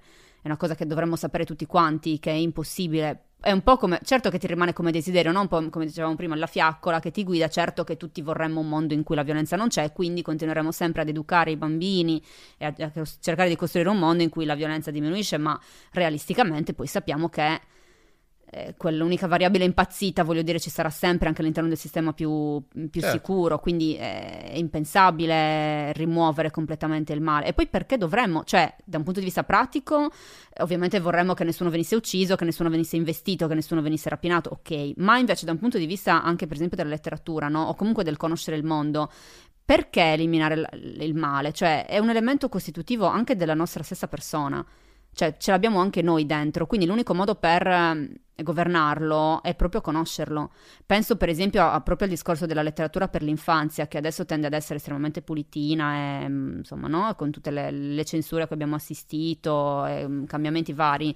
Non è utile cioè il bambino deve entrare in contatto con il male, ovviamente nella maniera adeguata alla certo, sua età. Codificata, eh, diciamo, certo. è il, il, principio del vaccino sostanzialmente. Sì, ma è come, come d'altronde è sempre stato, le filastrocche, le fiabe hanno sempre avuto questa funzione. Ti inventavi l'uomo nero, ti inventavi dei mostri, cosa che oggi magari non faremmo perché abbiamo scoperto che non è il modo, il metodo pedagogico migliore, però comunque lo, l'obiettivo era sempre lo stesso, il male esiste, metti in guardia il bambino in qualche modo da questo attraverso delle storie che può rielaborare e comprendere adatte alla sua età. Lo metti in guardia, glielo fai conoscere, glielo fai capire, altrimenti dove lo cresci? In una campana di vetro dalla quale poi dovrà uscire e si troverà completamente inadeguato ad affrontare il mondo. Non ha nessun senso. Mm. Ehm, ma non so nemmeno se sia davvero l'obiettivo, cioè non so se le persone che mh, mm, spingono no, per questo tipo di, di, soluzioni siano consapevoli di questi effetti e, e, veramente li desiderino, perché secondo me non è nemmeno così. Però li stiamo già vedendo in larga parte questi effetti, nel senso che poi questa tendenza no, eh, già riscontrabile nel mondo degli adulti come approccio a, alla realtà, che poi è un approccio appunto, l'unico modo di ottenere un risultato del genere è una società alla Matrix, no? controllata dall'intelligenza artificiale, dove l'essere umano viene ehm, sollevato da ogni possibilità di azione e di scelta e a quel punto puoi ottenere la società perfettamente sicura, mm. ma è un, un, incubo distopico fondamentalmente, certo. perché esisterà sempre un costo negativo della, della possibilità di scegliere. Certo, ovviamente e questa rientra nelle categorie, nella categoria delle premesse idiote che siamo costretti a fare oggi, ovviamente speriamo che sia il più basso possibile, però cioè, eh, chi vuole la società, non mi ricordo chi l'aveva detto, un ex presidente americano dell'Ottocento, chi vuole la società eh, diciamo perfettamente sicura, vuole una, una, società che non è assolutamente libera sotto nessun punto di vista, no? eh, però anche questa sembra un'eresia oggi, no? dire una cosa del genere.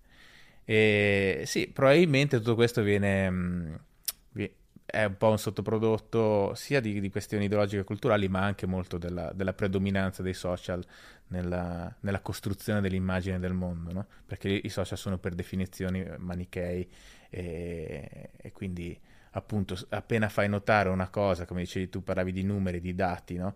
il dato di per sé è neutro, non, non ha una connotazione positiva o negativa, invece in questo ecosistema informativo di oggi anche il singolo dato può essere vissuto come è come malvagio, no? Sì, sì, e questo è perché non sappiamo leggerli. Secondo me c'è proprio una questione di ignoranza scientifica, mm. matematica basilare, per cui davvero non siamo in grado di capire le proporzioni. Cioè, eh, noi vediamo un numero e lo prendiamo come assoluto invece di rapportarlo ad altri, ad altri numeri, perché ovviamente non è che hanno senso da soli, no? bisogna rapportarli alla popolazione e a una serie di altre cose. Quindi intanto secondo me c'è questo. E poi sì, c'è, questo, c'è questa tendenza in, in generale no? a, a, semplificare e a dare eh, giudizi e risposte molto veloci eh, a cose che invece sono complesse. Quindi noi vediamo un fenomeno come appunto la violenza è sbagliata, che grazie, cioè chi è che pensa che, che, che sia giusta, e quindi la risposta è no, non deve succedere, boh, mh, tutti colpevoli manca tutto un enorme ragionamento dietro, no? c'è una, una, contestualizzazione del fenomeno, un'analisi seria che andrebbe fatta poi naturalmente dalle persone competenti, secondo me infatti questo è un altro problema, no? cioè il fatto che poi mh, molte questioni non vengono affrontate da chi ha le competenze per farlo, ma un po' da chiunque. La figura dell'influencer perché è estremamente problematica? Perché molto spesso è una persona senza arte né parte. Mm. Cioè, la persona che è diventata famosa, poi c'è sempre stata la figura dell'opinionista, no? il, il, tizio completamente ignorante che viene invitato nel programma e non si sa perché. Soltanto che adesso, ehm, secondo me, è amplificato perché tu, appunto, influencer, che magari, non lo so, ti occupavi di moda o di qualsiasi cosa, e quindi magari sei diventato famoso perché sapevi fare quella determinata cosa anche bene, oppure sei diventato famoso per niente, perché a volte succede anche questo, non so come sia possibile, ma accade. Dopo che hai quel bacino di utenti, decidi di eh, lanciarti, come dire, in analisi sociali oppure linguistiche, psicologia, un po' di tutto.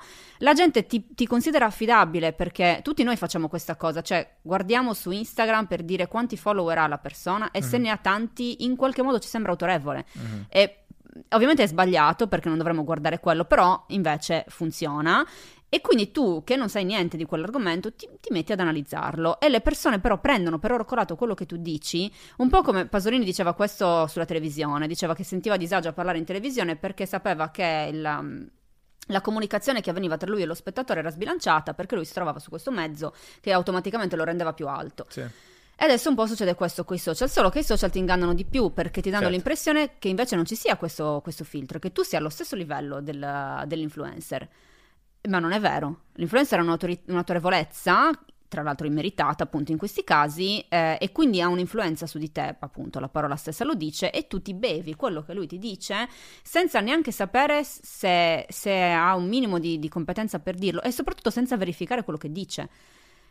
Sì. E quindi ci ritroviamo, po- certo, questo è sempre successo, no? l'intellettuale preso come punto di riferimento, lo prendiamo per santo tutto quello che diceva. Però è, è, è, vero quello che dici tu, c'è un, una dimensione di inganno ulteriore perché cioè, un influencer pop è, è, influencer nella misura in cui la persona che lo segue riconosce una parte di sé eh, in lui, no? Cioè, ad esempio, io ho scritto, ho scritto un articolo su, su, Chiara Ferragni sul foglio che c'è su, sul mio sito, ehm, dove proprio cioè lei ha questa capacità, chiaramente è una, bravi, è una brava imprenditrice, ha delle capacità eh, professionali importanti, però eh, sembra un po' la ragazza della porta accanto, o meglio l'amica della porta accanto perché piace soprattutto al pubblico femminile, no?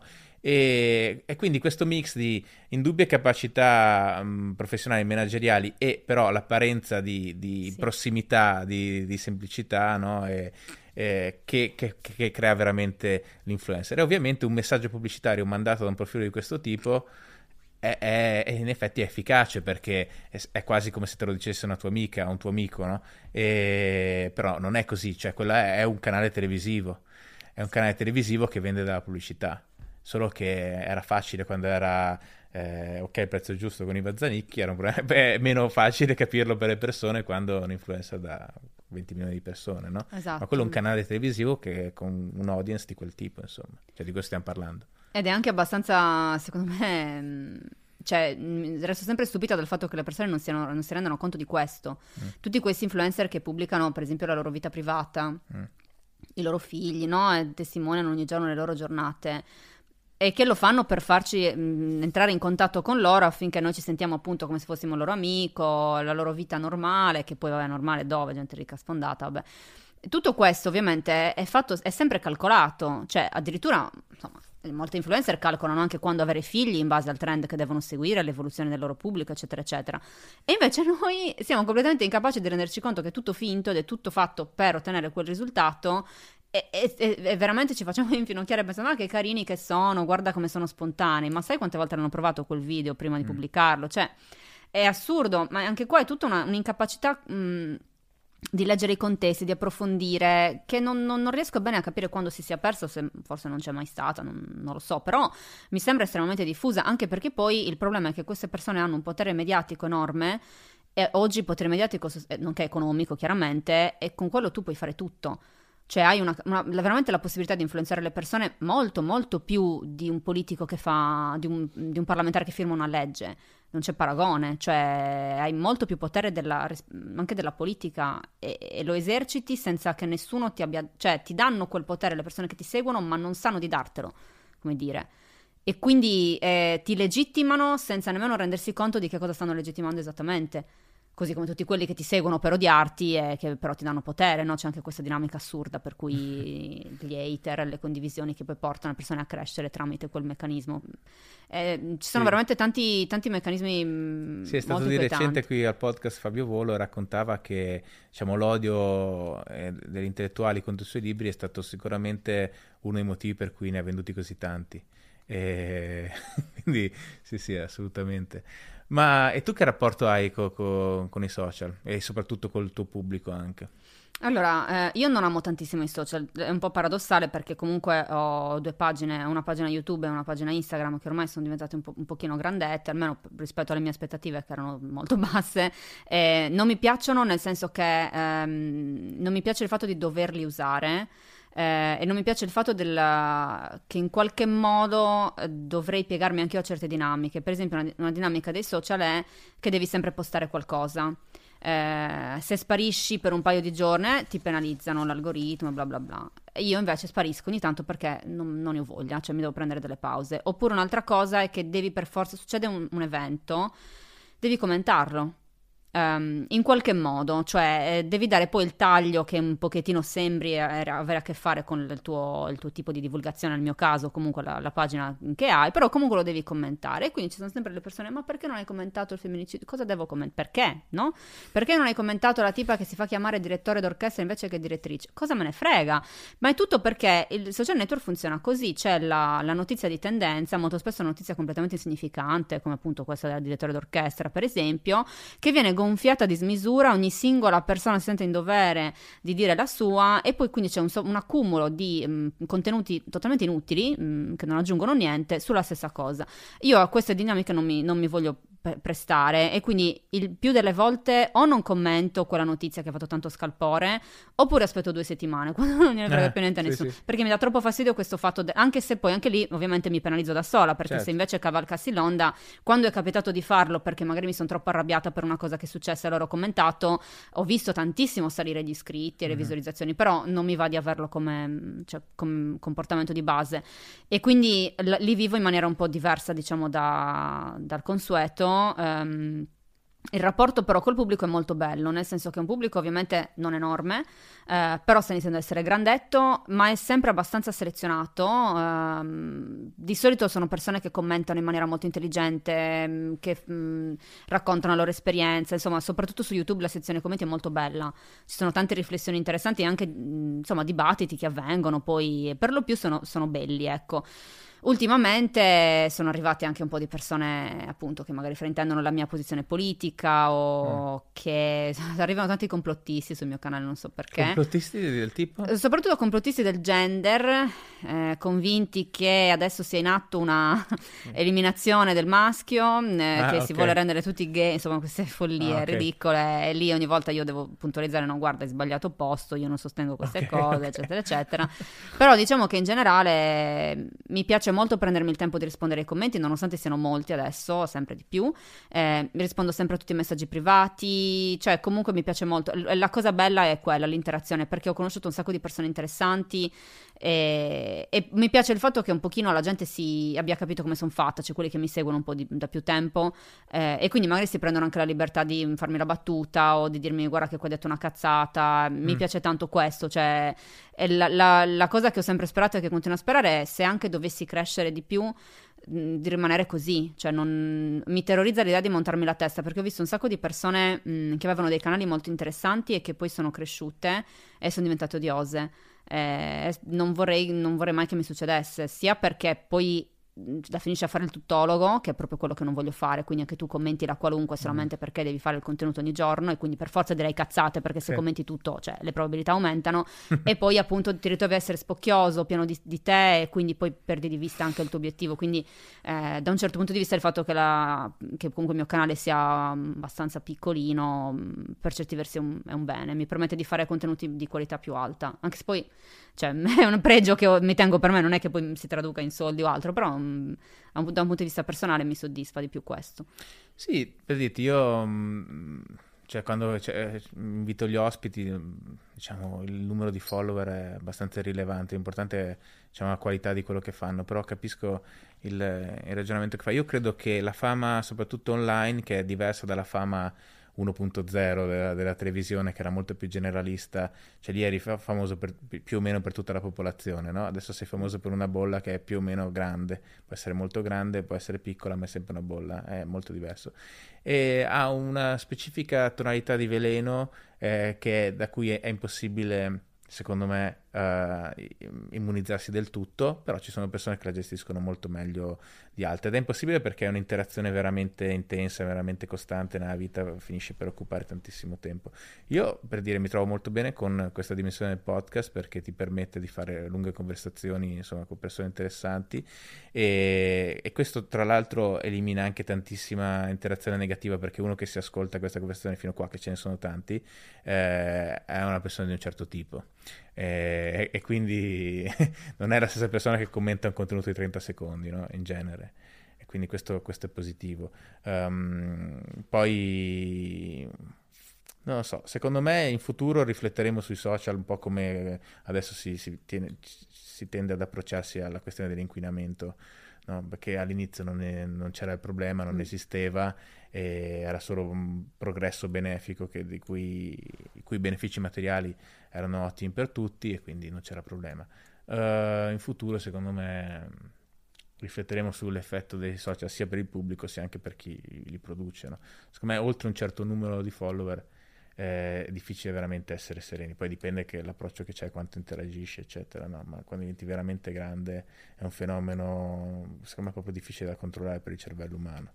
Sì, beh, a quel punto ovviamente non, non ti occupi, non sarai più tu a gestire i tuoi sì, canali, certo. però comunque eh, vivrai costantemente producendo mh, qualcosa per quel canale, anche se poi a postarlo, a rispondere ai commenti sarà qualcun altro, voglio dire, però sì, sì. la tua vita diventa sì, sempre più incentrata su quello. Mm-hmm perché a quel punto ne dipendi mh, anche per tutte le cose che farai lavorativamente, mm. eh, non è una cosa in più, è proprio sì. il fulcro.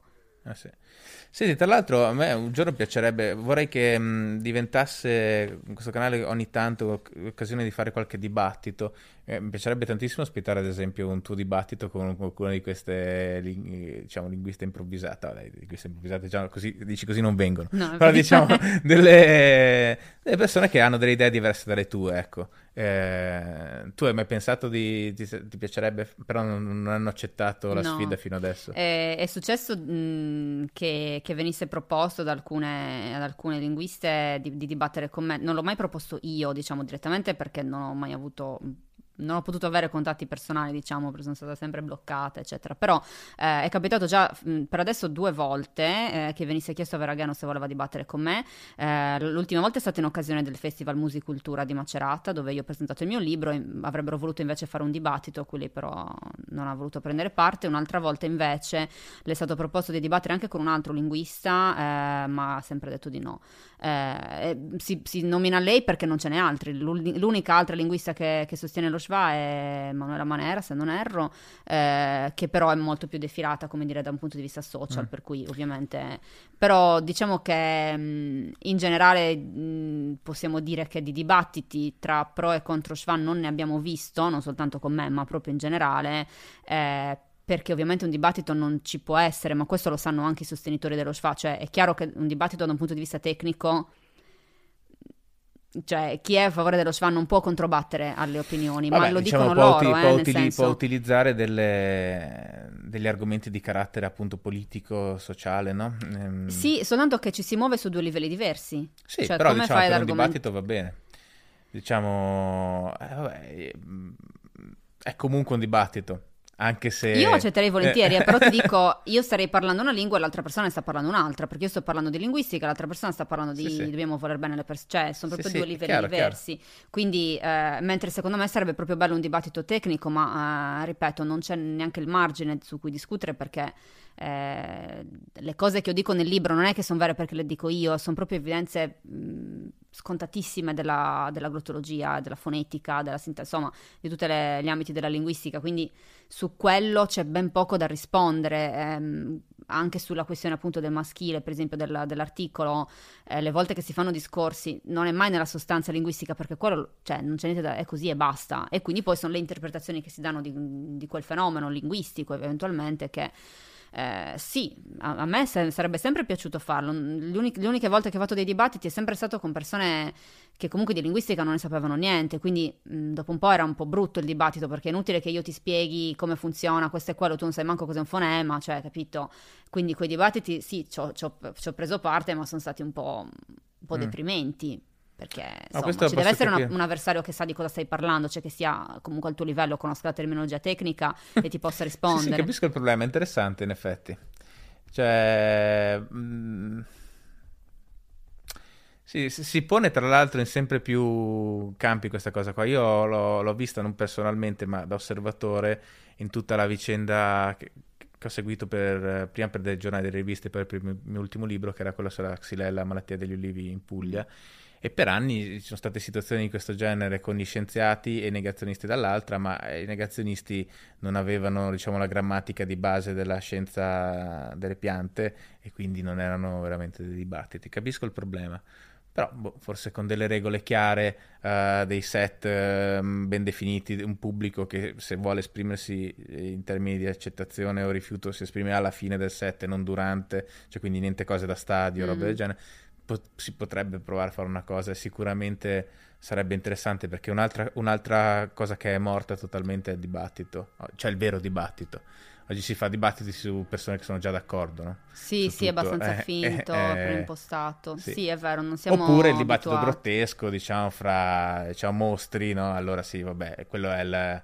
la versione appunto grottesca caricaturale del dibattito, no? Ma... Sì, dove i contenuti non hanno importanza, sì. sono più che altro le urla o comunque sì, la capacità eh... di blastare esatto. l'avversario che, esatto. che, prende il sopravvento. No, esatto. il dibattito bello, quello fatto bene, dove ci, si parte da una base di rispetto dell'avversario e semplicemente dall'intento di eh, ricavare qualcosa dalla discussione, eh, sì, è una cosa a cui non siamo più tanto abituati. I social, tra l'altro, non favoriscono questo perché i social, appunto, sono proprio io dico la mia, poi c'è Tizio che dice la sua, però ognuno sì, incapsulato, come dire, chiuso e quindi eh, impermeabile in qualche modo, per cui tu sì puoi ascoltare Tizio e Caio e poi farti un'idea, ma è molto diverso perché soprattutto se non hai gli strumenti è difficile, si sembreranno magari entrambi convincenti, ognuno quando fa il suo discorsino, il suo discorsino sembra sempre filare perché non c'è nessuno sì. che gli dà la... sì. lo stesso può valere per me, ovviamente se nessuno sì. mi fa un'obiezione e quindi invece è proprio quello, vedere come rispondi all'obiezione dell'avversario, come, come ragioni su quando ti viene posto insomma un, un, quesito e quello effettivamente sui social non ce l'abbiamo. No. Eh, ognuno fa il suo monologo e quel monologo sembra sempre perfetto e logico, eh, certo. Eh, vedremo, dai, vedremo in futuro, magari ci sarà occasione. Senti, le prossime cose su cui stai, cioè quello su cui stai lavorando adesso, cos'è? Ma allora, intanto sto lavorando su dei videocorsi che, che voglio realizzare. Un, il primo sarà su Leopardi eh, e poi, vabbè, vedremo in seguito. Poi sto, vorrei realizzare dei piccoli manuali di linguistica generale, per, non manuali, cioè guide all'esame perché in tanti anni in cui ho fatto lezioni di linguistica ho visto che i manuali universitari sono pessimi, gli studenti non li capiscono, non sanno poi fare gli esercizi, vanno all'esame senza aver capito niente, quindi io negli anni ho accumulato un bel po' di materiale, quindi vorrei mettere appunto questi, diciamo, manualetti, guide pratiche per gli esami e poi sto scrivendo un libro personale sul mio disturbo alimentare che, boh, bisognerà vedere quando riuscirò a finirlo, mi piacerebbe molto pubblicarlo. E vabbè, a questo punto devi dire qualcosa sul tuo disturbo alimentare, però, o lo tieni per il libro? No, vabbè, semplicemente sono, ho sofferto di bulimia nervosa per mm. molti anni, in realtà parzialmente diciamo che ne servo ancora, ne, ne, ne, ne, soffro ancora e, e, niente, il libro è un racconto autobiografico un po' ironico, un po' particolare, diciamo, è una specie di prosimetro almeno l'idea è questa, eh, di, di, come, diciamo, da, come, da, quando sono nata, quando ho iniziato ad avvertire questi pensieri e poi come li ho sviluppati, come ho vissuto la malattia, come ho cercato di affrontarla, eccetera. Però è più Diciamo che l'intento è quello di eh, raccontare, siccome del disturbo alimentare se ne parla un sacco, ma anche lì spesso in termini almeno, soprattutto per le ragazze, secondo me molto fastidiosi, cioè molto pietisti, quindi mm. poverina, questo è quello, quanto è brutto, i modelli che ti fanno pensare che sei brutta. Io invece non ho voglia di questo, cioè questo tipo di atteggiamento mi urta, è più un atteggiamento impietoso verso me stessa, cioè sono io che parlo con me stessa e mi guardo da fuori e dico guarda che cosa, di che, che cosa hai fatto della tua vita, quanto l'hai buttata via e tra l'altro non per i modelli di bellezza perché poi il alimentare nasce da problemi tuoi non c'entrano niente le modelle fighe su Instagram o sui cartelloni e quindi cioè, vorrei dare un taglio un po' diverso, un pochino più crudo e un pochino più ironico anche perché anche questo è un po' un tabù, cioè rimane un tabù anche se se ne parla tanto. E alla fine secondo me se ne parla sempre in maniera molto boh, non, non, non, del tutto realistica e soprattutto non si parla di che ruolo ha la famiglia nel disturbo alimentare, certe cose che ti insegnano e di che ruolo hai tu nel farti del male e molto spesso è solo colpa tua e non c'entrano niente gli altri. E invece abbiamo, tendiamo molto ad avere un atteggiamento proprio di assoluta eh, indulgenza nei confronti della persona malata eh, che molto spesso, almeno anche nella mia esperienza di, di, persone malate che ho avuto attorno, non li aiuta eh, perché si autocommiserano e non si rendono conto di essere egoiste, anche per esempio di fare del male agli altri, quindi io invece cerco di essere un pochino più cruda, tanto sto parlando di me stessa e contro me stessa, quindi nessuno mi potrà dire che sto aggredendo il prossimo. sì, beh, c'è un generale declino del concetto di responsabilità personale, no? al di là della, della malattia. C'è proprio che poi ovviamente siamo tutti sottoposti a delle pressioni sociali, culturali, non sto dicendo che le persone agiscono nel vuoto, certo. eh, però c'è sempre una componente anche di, di, responsabilità personale, questa cosa sta diventando un po' eh, anche solo difficile da, da sostenere. Su, leggevo un articolo eh, sul New York Times sulla la tendenza adesso degli adolescenti a patologizzare qualsiasi problema della loro vita, cioè non è un problema che stai affrontando, ma è una patologia di qualche tipo, no? che e quindi cambia totalmente eh, l'approccio e diventa molto più difficile da, da superare, no? in un certo senso. È, è interessante. Vabbè, allora vedo insomma l'ora di, di leggerlo. Il tuo libro eh, invece sulla, sullo Schwa, ma poi in realtà è anche secondo me un, un'introduzione molto piacevole alla questione, ai temi caldi, diciamo così, eh, della, della, linguistica contemporanea. Si chiama Schwa, una soluzione senza problema. Lo trovate eh, in descrizione. E Yasmina, grazie di essere stata ospite. Grazie a te, è stato molto bello. Eh, grazie. Grazie per aver ascoltato anche questo episodio di PDR. Se apprezzi PDR e vuoi farmelo sapere, votalo su Spotify o sulla piattaforma da cui lo stai sentendo. Questo aiuta anche la sua diffusione. Se sei interessato ad approfondire i temi delle puntate, trovi anche il link ai libri degli ospiti e quello al mio ultimo libro, Il fuoco invisibile, giunto alla quarta ristampa e vincitore del premio Sandro Nofri per il miglior reportage narrativo. Trovi anche il link alla mia newsletter che ti permette di ricevere aggiornamenti sugli eventi, sugli articoli e sulle nuove puntate del podcast. A presto!